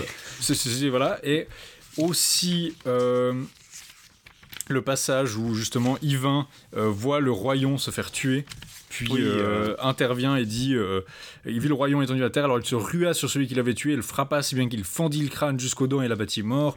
Puis il regarda son épée et remarquant qu'elle était toute rouge du sang de l'ennemi, il dit... Donc celui-ci est mort maintenant, mais ce guerrier vaillant ne retrouve pas la vie pour autant. » Donc une espèce de manifestation de la vanité finalement de cette bataille. Surtout quand il y a trois personnes qui, qui, qui survivent à la fin. Euh, enfin, trois personnes qui seront bientôt plus que, que deux. Euh, Lucan, Arthur et Girflet se rendent dans un, une chapelle qui s'appelle la chapelle radieuse, qui est une espèce d'ermitage.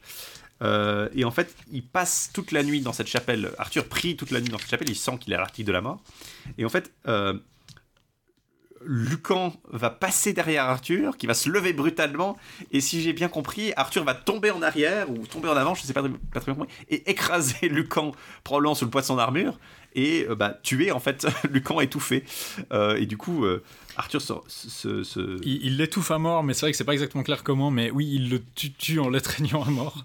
C'est assez, c'est assez cruel en fait cette fin. Oui. De, il meurt, euh, il tue un de ses deux derniers chevaliers, quoi. Et c'est Girflet qui va justement euh, lui faire rendre compte qu'il a tué Lucan. Et, et, et là, il dit « Ah, Girflet, fortune qui était pour moi jusqu'ici une mère et une compagne. » Lucan in the face. C'est, c'est, maintenant, c'est maintenant transformé en marâtre et en ennemi. Et tout cela, elle le fait pour que je passe le reste de la vie péniblement dans la douleur et la tristesse, et je le ferai ainsi, j'en suis tout à fait certain. C'est vraiment là pour euh, affliger Arthur jusqu'au il, dernier il moment. Tuer, il vient de tuer un type, et Arthur est là, oh, c'est bien mon jour de chance. euh, mais il faut noter que juste avant, pendant la bataille, quand, euh, quand Yvain euh, se fait tuer par Mordret, euh, Arthur voit ça et dit « Dieu, pourquoi tolérez-vous que le pire traître du monde tue un des meilleurs chevaliers de ce temps ?» Donc il pose quand même une question théologique, pourquoi le mal existe. Et Sagremor répond « Sire, ce sont là les jeux de fortune. » Et il y a cette opposition, non, il ne faut pas lire ça comme quelque chose de divin, c'est quelque chose de simplement la fortune, donc c'est une force qui est inférieure à celle de Dieu. Euh, et donc c'est aussi un des thèmes du, du roman, même si, encore une fois, c'est toujours mis dans la bouche d'un personnage, c'est jamais le narrateur qui va s'exprimer là-dessus. Donc il nous reste littéralement euh, deux personnes. Ouais, euh, Girflet et Arthur vont donc se, se traîner euh, vers un, un tertre où se trouve un lac. Et euh, Arthur va intimer à, à Girflet de jeter Escali- Excalibur, donc Esca- ou Excalibur ou Excalibur, euh, l'épée donc, euh, d'Arthur, qui a d'ailleurs été, euh, pour le coup, mentionnée une seule fois auparavant dans le mort d'Arthur, c'est quand euh, Gauvain l'utilise dans son combat contre, contre Lancelot. Mm-hmm. Euh, c'est comme dans donc, euh, le, le, le conte du Graal, où c'est lui qui portait euh, l'épée de, d'Arthur, en fait. Hein. Mm-hmm. Et on dit bien c'est l'épée d'Arthur. Et dans certains manuscrits du Lancelot. Et dans certains manuscrits du Lancelot.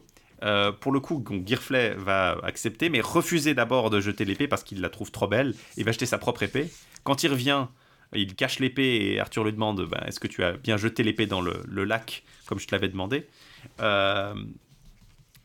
Et, et Girflet et... prétend que oui, et il lui demande ce qui s'est passé. Arthur lui dit bah, il s'est rien passé, elle est tombée dans l'eau. Puis, euh, ah, Arthur je dit non, je sais que tu ne l'as pas faite, retourne. Et il décide de lancer le fourreau uniquement ce coup-ci, parce que ben, il, il se dit non, le fourreau ça passe encore, mais l'épée est trop belle. Il cache de nouveau l'épée. De nouveau, la scène se répète. Arthur lui dit non, je t'ai dit de lancer l'épée dans l'eau, euh, tu ne l'as pas fait. Et quand finalement il décide de lancer Excalibur pour de bon, euh, il voit une main se saisir de l'épée, la brandir trois ou quatre fois et replonger dans l'eau. Mmh. Euh, donc le, le, le phénomène classique. Et là, il le raconte à, à Arthur euh, quand il, il est revenu près de lui. Et Arthur dit, voilà, la chose est faite. Euh, et maintenant, Arthur décide... Il dit qu'il faut, qu'il faut, qu'il faut que Girflet l'abandonne. Voilà. Et alors, c'est pas très clair, parce qu'ils étaient dans un tertre près d'un lac, et Arthur va bouger vers le rivage. Le texte nous parle de la mer. Donc on ne sait pas si c'est le même lac ou si c'est simplement euh, euh, qu'il a bougé un petit peu et qu'il se trouve près d'un rivage maintenant. Et au loin, Girflet le voit emporté avec cheval et, et, et armes par un bateau dans lequel se trouve notamment euh, sa sœur Morgane et d'autres dames, dont une reine qui tient Morgane par la main. Et euh, Girflet quitte le lieu, euh, passe quelques jours dans un ermitage, retourne à la chapelle radieuse, il trouve la tombe de Lucan le Bouteiller qui a été entourée et celle d'Arthur.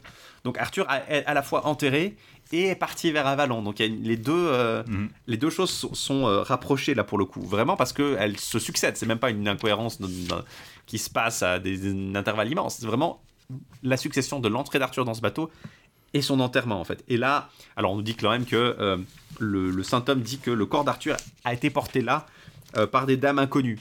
Donc est-ce que le Est-ce qu'elles ont amené le corps? Est-ce qu'elles ont gardé quelque chose d'autre? Est-ce qu'elles étaient juste là pour amener Arthur à sa tombe? C'est pas très clair, mmh. euh, le, le sous-texte. Mais on est assez loin euh, de la vision euh, qu'avaient euh, Wass, Jeffrey, Larman du, du, d'Arthur emmené en Avalon, simplement. Mmh. On essaie de concilier la tombe et ça. Un truc que je trouve intéressant, c'est qu'au moment de jeter Excalibur, Arthur dit bah, que c'est la meilleure épée, excepté l'épée aux attaches étranges, celle qui était de, de Galaad et qui venait de, de Salomon. Maintenant, tu vas perdre ton maître. Où trouveras-tu jamais un homme qui t'emploie aussi bien que je l'ai fait, à moins de venir entre les mains de Lancelot du Lac? Et Lancelot, le plus valeureux des hommes et le meilleur chevalier que j'ai jamais vu, plût à Jésus-Christ, que tu puisses maintenant la tenir et que je le sache. Assurément, mon âme s'en trouverait tout à fait, sou- à tout jamais soula- plus soulagée. Donc, au moment de mourir et de lâcher Excalibur, Arthur se dit finalement, si elle doit arriver à quelqu'un, si elle échoue à quelqu'un, j'aimerais bien que ce soit à Lancelot. Euh, c'est assez intéressant finalement qu'il... ils mettent fin à son animosité à ce moment-là, alors qu'avant la bataille, on lui laisse quand même entendre « Si vous faites appel à Lancelot, vous avez peut-être une chance de vous en sortir de cette bataille. » Puis il dit « Non, non, c'est, c'est bon. Euh, je, je, je m'en récup. » euh, faut préciser aussi que Girflet, après être retourné à la chapelle radieuse, va donc se faire ermite et va mourir à peine dix-huit jours après. Donc euh, il connaît une fin assez rapide après la mort d'Arthur. C'est vraiment le dernier chevalier euh, à, à mourir à cause de la bataille, quoi. Et euh, tout ça va être suivi donc vraiment par la fin du roman euh, à proprement parler. Même si Mordret est déjà mort, il y a encore euh, sa progéniture, ses enfants qui, euh, sont, euh, qui ont été laissés à Winchester et qui vont euh, donc être combattus pour le coup par bah, Lancelot en fait. Il vient, il vient un peu nettoyer après le coup. En, en arrivant à l'Ogre, il apprend que Guenièvre est déjà morte, donc elle a quitté ce monde euh, dans, le, dans le monastère où elle se trouvait. Et euh, Lance, Lancelot... affronte donc les fils de, de Mordred. De façon notable, il tue euh, Méléon, le fils né de Mordred, tue Lionel d'un coup de lance. Bohort se précipite et lui fend le crâne. Et Lancelot tranche la tête du fils cadet. Les autres chevaliers disparaissent, se dispersent. C'est un carnage total euh, qui en résulte. Les troupes euh, gauloises, entre guillemets, les massacrent. Lionel étant mort, il s'en va tout seul euh, à travers la forêt et il se lamente sur la perte bah, de Guenièvre et de son cousin. Il arrive à un ermitage, il retrouve son cousin Blioberis, c'est l'archevêque de Canterbury. Et... ouais, euh, les deux n'étaient pas mentionnés vraiment avant dans le récit. Non, voilà. ils, ils étaient là tout du long. Euh, l'archevêque de Canterbury était euh, mentionné dans le Lancelot, c'est lui qui réconcilie la fausse Guenièvre et mais... euh, dans l'affaire de la fausse Guenièvre, il me semble. Et là, c'était pas lui qui faisait la médiation. Non, c'était, c'était l'évêque de Rochester. Voilà, donc il n'était pas. Donc peut-être c'est une confusion. Peut-être ouais. que l'allusion est faite à la réconciliation était à cause de l'évêque de Rochester. En tout cas, Blioberis lui était mentionné, je crois, dans le Lancelot également brièvement, mais ouais, euh, c'était vraiment c'est... cette fin est assez curieuse parce qu'elle est euh, l'épisode avec Lancelot est un, presque fait presque un peu superflu en fait. Euh, c'est mmh. juste pour faire revenir Lancelot sur les terres, mais euh, finalement il, il, il se fait juste ermite en fait avec eux. Mmh. Il devient prêtre. Euh, Puis pendant ce temps en Gaule il y a Bohort qui, qui non cons... même pas il, il, il est toujours à Winchester. Bohort il, ouais. il, il est il, c'est lui qui règle les dernières affaires en fait. Oui. Le pauvre il a il a il a vécu à peu près tout, quoi. Il est passé par le Graal et il se retrouve à juste enterrer les morts. Oui. Il enterre son frère Lionel, donc de nouveau à Saint-Étienne, l'église Saint-Étienne de, de, de Camaalot. Euh... Mais comme il ne trouve pas Lancelot, il veut offrir le royaume de Bénoïc euh, ou Suidgone à Hector, mais Hector refuse, il veut continuer à errer à l'Ogre. Et du coup, c'est Bohort qui doit rentrer, euh, pendant qu'Hector fait le chevalier errant, et c'est Bohort qui doit rester roi euh, de Gaule, en fait. Et euh, Hector finit par trouver Lancelot, et il devient ermite aussi. Euh... et euh, ils peuvent se consacrer à Dieu, euh, Lancelot étant euh, ce, ce, ce prêtre ermite, et il meurt quatre ans plus tard. Lancelot devient malade un petit peu après, et il demande à l'archevêque et à Blioberis d'aller l'enterrer à la Joyeuse Garde, c'est là qu'il y a sa tombe prévue depuis le début, euh, dans la même tombe que Galehaut, ce qui conclut leur histoire d'amour aussi. Il meurt cinq jours après cette requête, et... Euh, en rêve, de nouveau, on a plutôt que de voir dans la quête, on aurait, par exemple dans la quest, quand on voit Galaad emmené au ciel, on le voit, de, de, les gens le voient de leurs yeux vus, hein, ils voient Gala, l'âme de Galaad être emmenée au ciel. Là, par contre, quand Lancelot meurt, c'est l'archevêque qui va juste rêver que son âme est emportée au ciel par des anges. Donc vous avez toujours cette marge de manœuvre pour dire ouais, peut-être que c'est pas complètement vrai, c'est pas forcément une, une vision divine. Et euh, il est enterré. Euh, à, à, ils, ils ont transféré son corps à la Joyeuse Garde, où, se, où il retrouve Bohort, qui, qui est revenu été, et qui a été averti visiblement. Qui sait qu'il a, qui, qui retrouverait Lancelot ici, mort ou vivant. Et euh, donc c'était voilà Lancelot, le meilleur chevalier qui soit dans le royaume de l'ogre, à l'exception de son fils Galaad. Et c'est vraiment la, c'est vraiment la mort de Lancelot qui, qui signe la fin du récit, en fait. Et Bohort devient évêque, ce qui était un peu ce qu'on se serait attendu de, sa, de son type de personnalité depuis la caisse du Saint-Graal. Il redevient, oui, il, il repart avec l'archevêque de Canterbury et Bliobéris pour devenir euh, nouveau ermite euh, avec eux. Et là, le, l'auteur qui de nouveau se fait un peu passer pour Gauthier Map dit: ici conclut Gauthier Map euh, comme on m'avait demandé de le faire. C'est bien sûr probablement pas Gauthier Map, surtout celui-ci. Euh, Gauthier Map euh, est, un, est un auteur qui est mort assez tôt au début, je crois autour de l'an mille deux cents. mille deux cent deux, enfin il est mort au début, tout début du treizième siècle, ça, ça peut pas être lui. Et l'histoire, l'idée que le, le récit était écrit pour le roi Henri deux, non, et, et qui est développé dans le début, on l'avait mentionné un peu à la fin de notre dernier épisode, hein, mais le, le, ouais, c'était mentionné aussi en, en introduction, on l'a pas dit aujourd'hui, du, du, de, la, de la mort le roi Arthur, que oui. c'est, c'est Gauthier Map qui veut vraiment continuer, bah ça, ça continue ce pour que le roi Henri deux, ce que la Quest avait commencé en disant: exactement, on traduit un texte latin. Mais la mort le roi Arthur insiste pas autant sur la transmission du texte que par exemple Merlin ou la Quest. Il mais... y a quelques mentions que c'est euh, une histoire qui dit que, mais ouais. c'est assez, c'est tellement courant que je me demande si ça a vraiment, un, je pense pas que ça a vraiment. Un, vous avez un... le début où ils disent on a consigné l'histoire de la Quest, mais après c'est plus vraiment quelque chose qui revient. Alors que dans le Lancelot vous aviez justement régulièrement des moments où le roi Arthur consignait toutes les histoires. Là c'est au début, on le fait pour les histoires de la Quest dans dans la mort en fait. Mais on a quand même ce personnage de, Gir- de Girflet qui est clairement là pour témoigner. C'est ça, c'est ça. Seule véritable fonction on, on, dans pourtant, l'histoire. On c'est... ne nous dit pas quand il meurt après dix-huit jours après. On ne euh, dit pas comment il a réussi à transmettre tout ça. Mais... Euh, donc euh, peut-être qu'il l'a dit à l'ermite, on ne sait pas exactement. Mais il n'y a personne qui le dit exactement ce qui s'est passé. Il y a vraiment un narrateur assez omniscient finalement, cette, euh, mal, malgré la présence de personnages témoins justement. Mm-hmm. Mais c'est aussi le début de ce motif qu'on retrouve par exemple bah, dans Camaalot.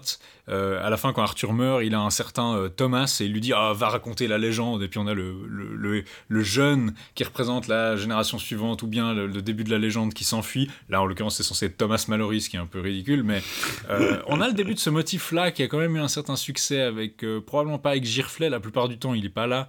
Dans Excalibur, ils ont refait la même scène, mais avec Perceval, parce que ça servait pas à grand-chose d'introduire un personnage de plus. Euh, puis qu'Excalibur aime bien condenser ce genre de choses.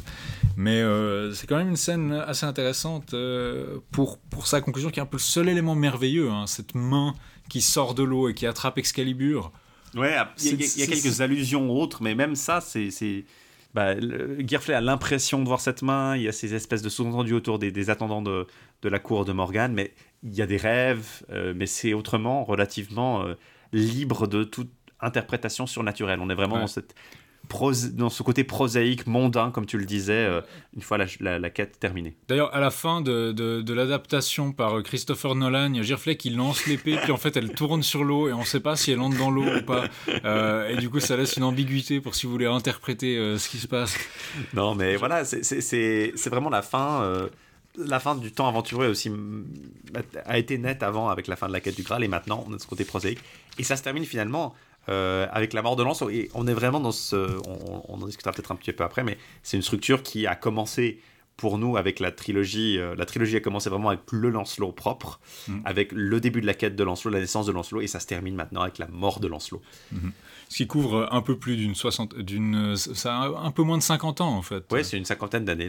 Il meurt, il a à peine moins de cinquante ans. Et c'est aussi, je pense, il faut dire que malgré le fait qu'ils sont assez malhabiles dans ce roman, ils ont quand même entretenu une relation adultère pendant une quoi, une trentaine d'années. Euh, oui, ça, ça va et ça vient hein, aussi. Ça va et ça vient, mais effectivement, si on compte la parenthèse de la quête qui a duré assez longtemps. Euh... Et, et d'ailleurs, c'est assez triste que justement, ils ne se revoient plus après l'échange d'anneaux. Et c'est probablement ce que pensait un rédacteur qui a rajouté un petit épisode euh, dans le manuscrit du Vatican Palatinus Latinus mille neuf cent soixante-sept, où on voit Lancelot aller dans l'abbaye où se trouve Guenièvre, et puis ils ont une dernière rencontre qui leur permet de conclure, où ils peuvent se, se, se, se demander pardon l'un à l'autre si on veut. Et euh, il y a l'abbesse qui d'ailleurs est très euh, l'abbesse est un peu coquine justement quand il y a le quand il y a Lancelot qui s'approche, elle dit dame, le plus beau chevalier du monde vient de s'installer.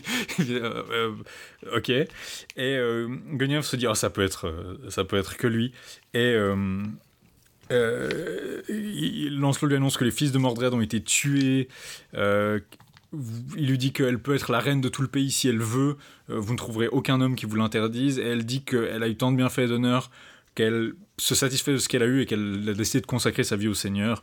Lancelot comprend, et il comprend que c'est son désir, et euh, il dit qu'il va faire pareil, il va se retirer aussi, et du coup il se pleure dessus pendant quelques jours avant qu'il s'en aille, qu'elle ne meure dans les six mois à force de prière pour l'âme du roi Arthur et de Lancelot. Et puis Lancelot lui-même devient religieux dans cet ermitage, comme il le disait. C'est donc une petite altération qui est un peu incohérente, parce que la mort de Guenièvre est effectivement annoncée avant, mais là ça laisse entendre que c'était une fausse annonce. Euh, il y a aussi le fait que c'est la seule euh, vraiment mention de qui succède à Arthur.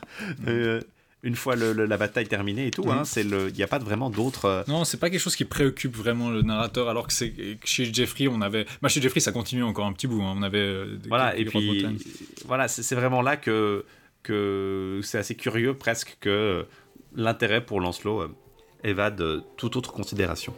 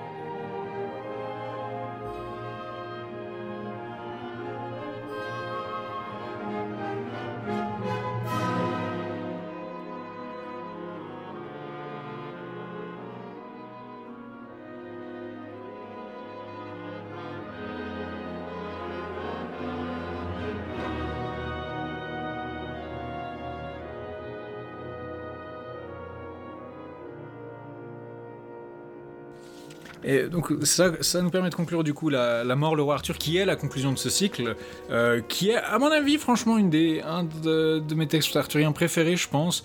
Euh... Si vous devez lire qu'un seul, c'est pas forcément le plus représentatif des textes arthuriens, mais si vous deviez choisir un des de, la, de, de, de ces trois, donc de, du Lancelot, euh, du, du, de la caisse d'El Saint-Graal ou bah, de la mort, c'est probablement celui qui est le plus accessible. Ouais. Euh, il est simple à lire, il est pas trop long, il est relativement euh, exempte de, d'allusions théologiques complexes et mais... de considérations euh, philosophico-mystiques. Si on, ex- si on, est, si on évade cette, euh, ces considérations sur Dieu et la fortune qui reviennent, oui, mais ça reste assez mais simple. C'est, très, c'est, c'est un personnage qui agite les mains dans la direction de « mais est-ce Dieu ou est-ce la fortune ?» Puis on est là genre ah, un gros haussement d'épaule et puis on passe à la suite. C'est vraiment un, un texte assez simple et qui tient très bien tout seul.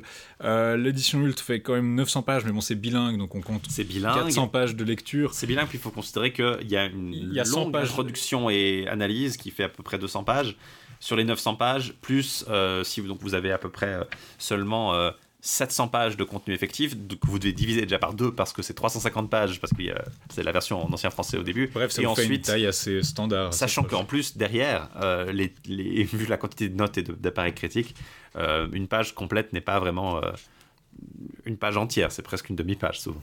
Mais donc voilà, c'est, c'est, c'est plus accessible, disons, que les autres textes arthuriens, je dirais, qu'on a à, vu. À euh, conseiller à côté de là, je dirais que lire La Quest et lire La Mort, La Mort Arthur, c'est un peu les deux parties les plus accessibles du cycle. Euh, oui, vous n'avez pas forcément besoin de lire toutes les aventures de Lancelot, finalement. Parce que, enfin, vous pouvez, hein, on vous encourage à lire le plus de matière de Bretagne possible. Simplement, les textes de l'histoire de Lancelot sont tellement longs et, et peuvent être tellement pénibles si vous n'êtes euh, pas parti, pas friand de de de, de ouais, il faut aimer, c'est pas divergence. Il faut, il faut pas commencer par là, je dirais. Disons, c'est en général, je dirais qu'il faut pas commencer par le Lancelot-Graal en fait. Ouais. Euh, vous pouvez éventuellement vous dire bon bah je prends la Pléiade puis je me fais tout. Mais euh, il faut, il vous faut une volonté d'acier. Et je puis, pense. C'est hein, c'est... pas forcément une expérience agréable, je dirais. C'est, en général, c'est pas c'est, le Lancelot-Graal, c'est un peu le. On peut comprendre pourquoi ça a poussé finalement cette, cette, cette euh, profusion de, de, d'histoires autour de ces cycles. Et d'un côté, ça a donné naissance dans d'autres cultures, à, euh, que, la, que la culture française, à une renaissance finalement de la romance, euh, mmh. du roman euh, tel qu'on l'a vu en, en anglais, où il y a des romans beaucoup plus courts, par exemple, euh, des, des histoires plus, disons, autosuffisantes, et dans un même temps à des grandes histoires cycliques. Mmh. Euh, les histoires cycliques qu'on a, c'est bah, Mallory qui, a, qui va tout reprendre et tout mettre au propre. Mais c'est aisé de comprendre quand on voit le, le, gros, le gros appareil que va devenir le Lancelot-Graal et qui va en plus être poursuivi par une deuxième euh, remise en prose qui va être la, suite, la, la, la version post-vulgate qui va euh, si c'est bien condenser la chose.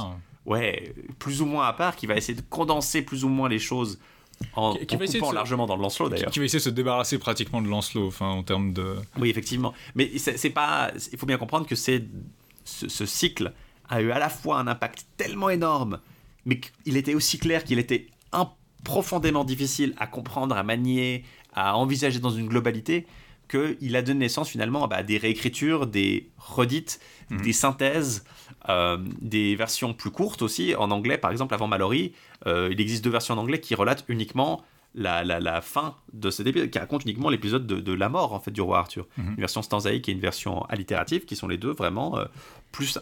intéressé par vraiment cette partie-là que par le, le que par tout le narratif autour de Lancelot avant. Mais je soulignerais juste une chose qui est extrêmement forte avec La Mort du roi Arthur et qui conclut vraiment bien le cycle, c'est le, la variété de gammes qu'il peut y avoir dedans en fait. On n'a pas, comme dans la quest, la quest del Saint-Graal est un peu monomaniaque, c'est-à-dire voilà, on a ce, ce, la, cheval, la vraie chevalerie c'est ça, tout le reste c'est de la merde et, et, et, et c'est marre. Et puis à la fin Galaad meurt, donc c'est même pas possible, c'était même pas une expérience réellement possible, on peut juste être à moitié sain là-dedans. Là par contre, on a un idéal religieux avec tous ces gens qui se font ermites à la fin pour faire pénitence. On a l'idéal courtois. On a la question de la justice, entre guillemets, tribale, la vengeance. On a la justice royale qui a des impératifs différents. Par exemple, quand Guenièvre est faite en procès, je veux dire, les, les systèmes de valeurs qui sont, qui sont en jeu et qui s'affrontent sont quand même variés. Et vous avez vraiment cet entremêlement entre... les affrontements purs et durs, la largesse de Lancelot qui est cet idéal courtois idéaliste, son amour avec Guenièvre, mais les implications morales que ça... Et ça donne vraiment une richesse de texture et qui peut faire comprendre pourquoi on va piocher dans cette tradition par la suite. Euh, une richesse que n'ont pas forcément la Quest, qui justement est très orientée, ou le Lancelot qui est très... qui en fait qui fait partie de cet univers des romances qui a pas forcément la même la même gravité on va dire. Oui, on pourrait dire que finalement c'est un peu bizarre qu'on fasse l'épisode le plus long de notre série sur je crois que c'est le plus long de notre série sur le Lancelot-Graal euh, sur un texte qui est finalement pas si long que ça et qui est surtout pas aussi long que le Lancelot, mais c'est peut-être aussi euh, une conséquence de cette fertilité euh, de cette euh, richesse et aussi finalement de la, l'efficacité de ce texte, puisqu'on peut le raconter assez facilement sans en mettre trop de choses, alors que Lancelot, on a dû tailler largement dans les... Non, Lancelot... Euh, impossible à raconter, à moins de prendre une saison entière, euh, de faire des épisodes de, de deux heures à chaque fois. D'ailleurs, abonnez-vous à notre Patreon pour, à, au, à notre Patreon pour le Director's Cut de Rex Condam, Rex Futurus qui fait cinq heures. cinq heures par épisode, non, ça, ça ferait un peu trop de temps. Euh, mais voilà, c'est, cette, euh, c'est, c'est bien l'idée même de faire trois épisodes, que trois épisodes sur ces trois grands textes si importants peut paraître à la fois extrêmement dense, extrêmement long. On a fait euh, largement plus de sept heures, sept heures, huit heures sur ces, sur ces trois textes, je trouve, en pense, en, en, surtout en comptant les, vers- les, les bouts qu'on a coupés et les, les, les, tout ce qu'on a dû euh, discuter autour. Maintenant, voilà, c'est une tradition qui est extrêmement fertile, comme on l'a dit, qui va connaître beaucoup de descendants et qui n'est même pas finie maintenant, puisque euh, une fois qu'on avait cette trilogie donc, qui se termine avec la mort, il a fallu revenir en arrière et y intégrer justement euh, de façon plus efficace l'histoire de Joseph d'Arimathie et l'histoire de Merlin, ce et qu'on verra euh, en, en, rajout, épisode, en rajoutant beaucoup de batailles. Donc, en, euh, en rajoutant beaucoup de batailles. Oui, si gens, vous aimez, si des, vous aimez les batailles sanglantes, les, les batailles à mort. Euh... C'est, c'est vraiment les producteurs de l'époque, ils ont lu la mort du roi Arthur, ils étaient là, tu sais ce qui marche, Coco, des batailles. Alors, l'histoire de Merlin, tu me rajoutes cinquante batailles. Euh, l'histoire de Joseph d'Arimathie, tu me rajoutes soixante-dix batailles. Et, et ouais, non, mais c'est vraiment ça. Tu, tu comprends que euh, l'intérêt des gens était plus piqué par la mort du roi Arthur. Non, ils ont rajouté énormément. Que par la caisse d'Al Saint-Graal. Ils ont ajouté beaucoup de scènes d'action là-dedans. Je conclurai juste sur encore deux notes. Euh, la première, c'est que l'édition de Hult est très bien. Sa seule faiblesse, c'est d'être un livre de poche, ce qui veut dire que, ben, ma foi, c'est pas très solide sur le plan euh, purement matériel, et que malgré toutes ces critiques légitimes de la mort de, euh, de, de la mort Arthur de Frappier, je pense que la mort Arthur de Frappier aura une longévité en bibliothèque beaucoup plus grande parce que ça reste un livre. Alors, des t- les T L F, c'est quand même assez solide, et puis euh, euh, ça, ça leur survivra peut-être. C'est un peu ça le, le problème des lettres gothiques finalement. C'est des très bonnes éditions, mais qui, c'est des très bonnes éditions qui sont sur des papiers de très mauvaise qualité et qui, des... qui sont vraiment, bah, c'est des textes pour étudiants, donc on les fait pas cher, mais aussi ça veut dire qu'il va pas survivre beaucoup plus qu'une lecture ou deux. Oui, ça aurait été intéressant pour le coup d'en faire des versions. Bah, si vous allez dans une bibliothèque et vous, vous en prenez une, euh, souvent les bibliothèques en font des versions, euh, les cartonnent et puis les, les blindent parce que ouais.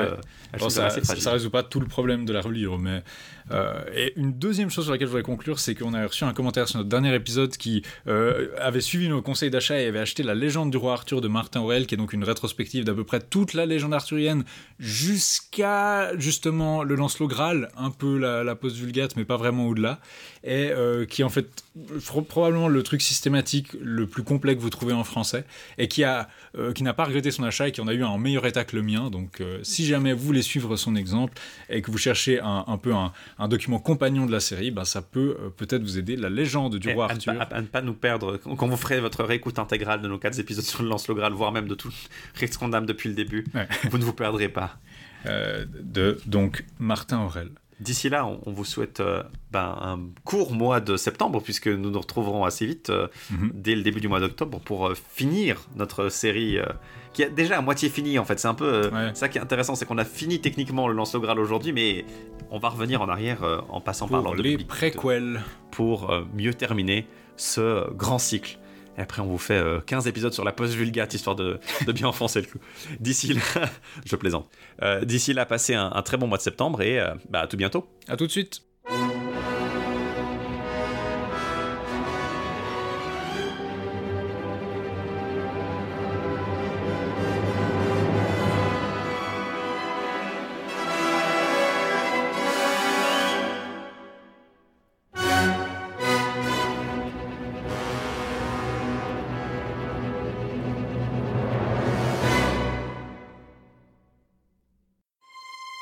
Quand vous découvrez un bon restaurant, vous en partagez l'adresse avec vos amis. Les podcasts, c'est pareil. Pour aider vos productions Radio Kawa préférées à se faire connaître, rendez-vous sur leur page iTunes Store et foncez les noter. Et à mon avis, elle mérite cinq étoiles. Mmh. Plus nombreux vous serez à noter nos émissions, plus cela aura d'effet. Merci et bonne écoute. Vous aimez les émissions produites par Radio Kawa et vous aimeriez pouvoir nous donner un petit coup de pouce? Rendez-vous sur patreon.com slash radiokawa et devenez mécène de nos émissions en public, de notre nouveau matériel et de bien d'autres projets visant à améliorer le Radio Kawa que vous connaissez et que vous aimez. Radio Kawa ne touche aucun revenu publicitaire, alors à vous de jouer sur patreon.com slash radiokawa.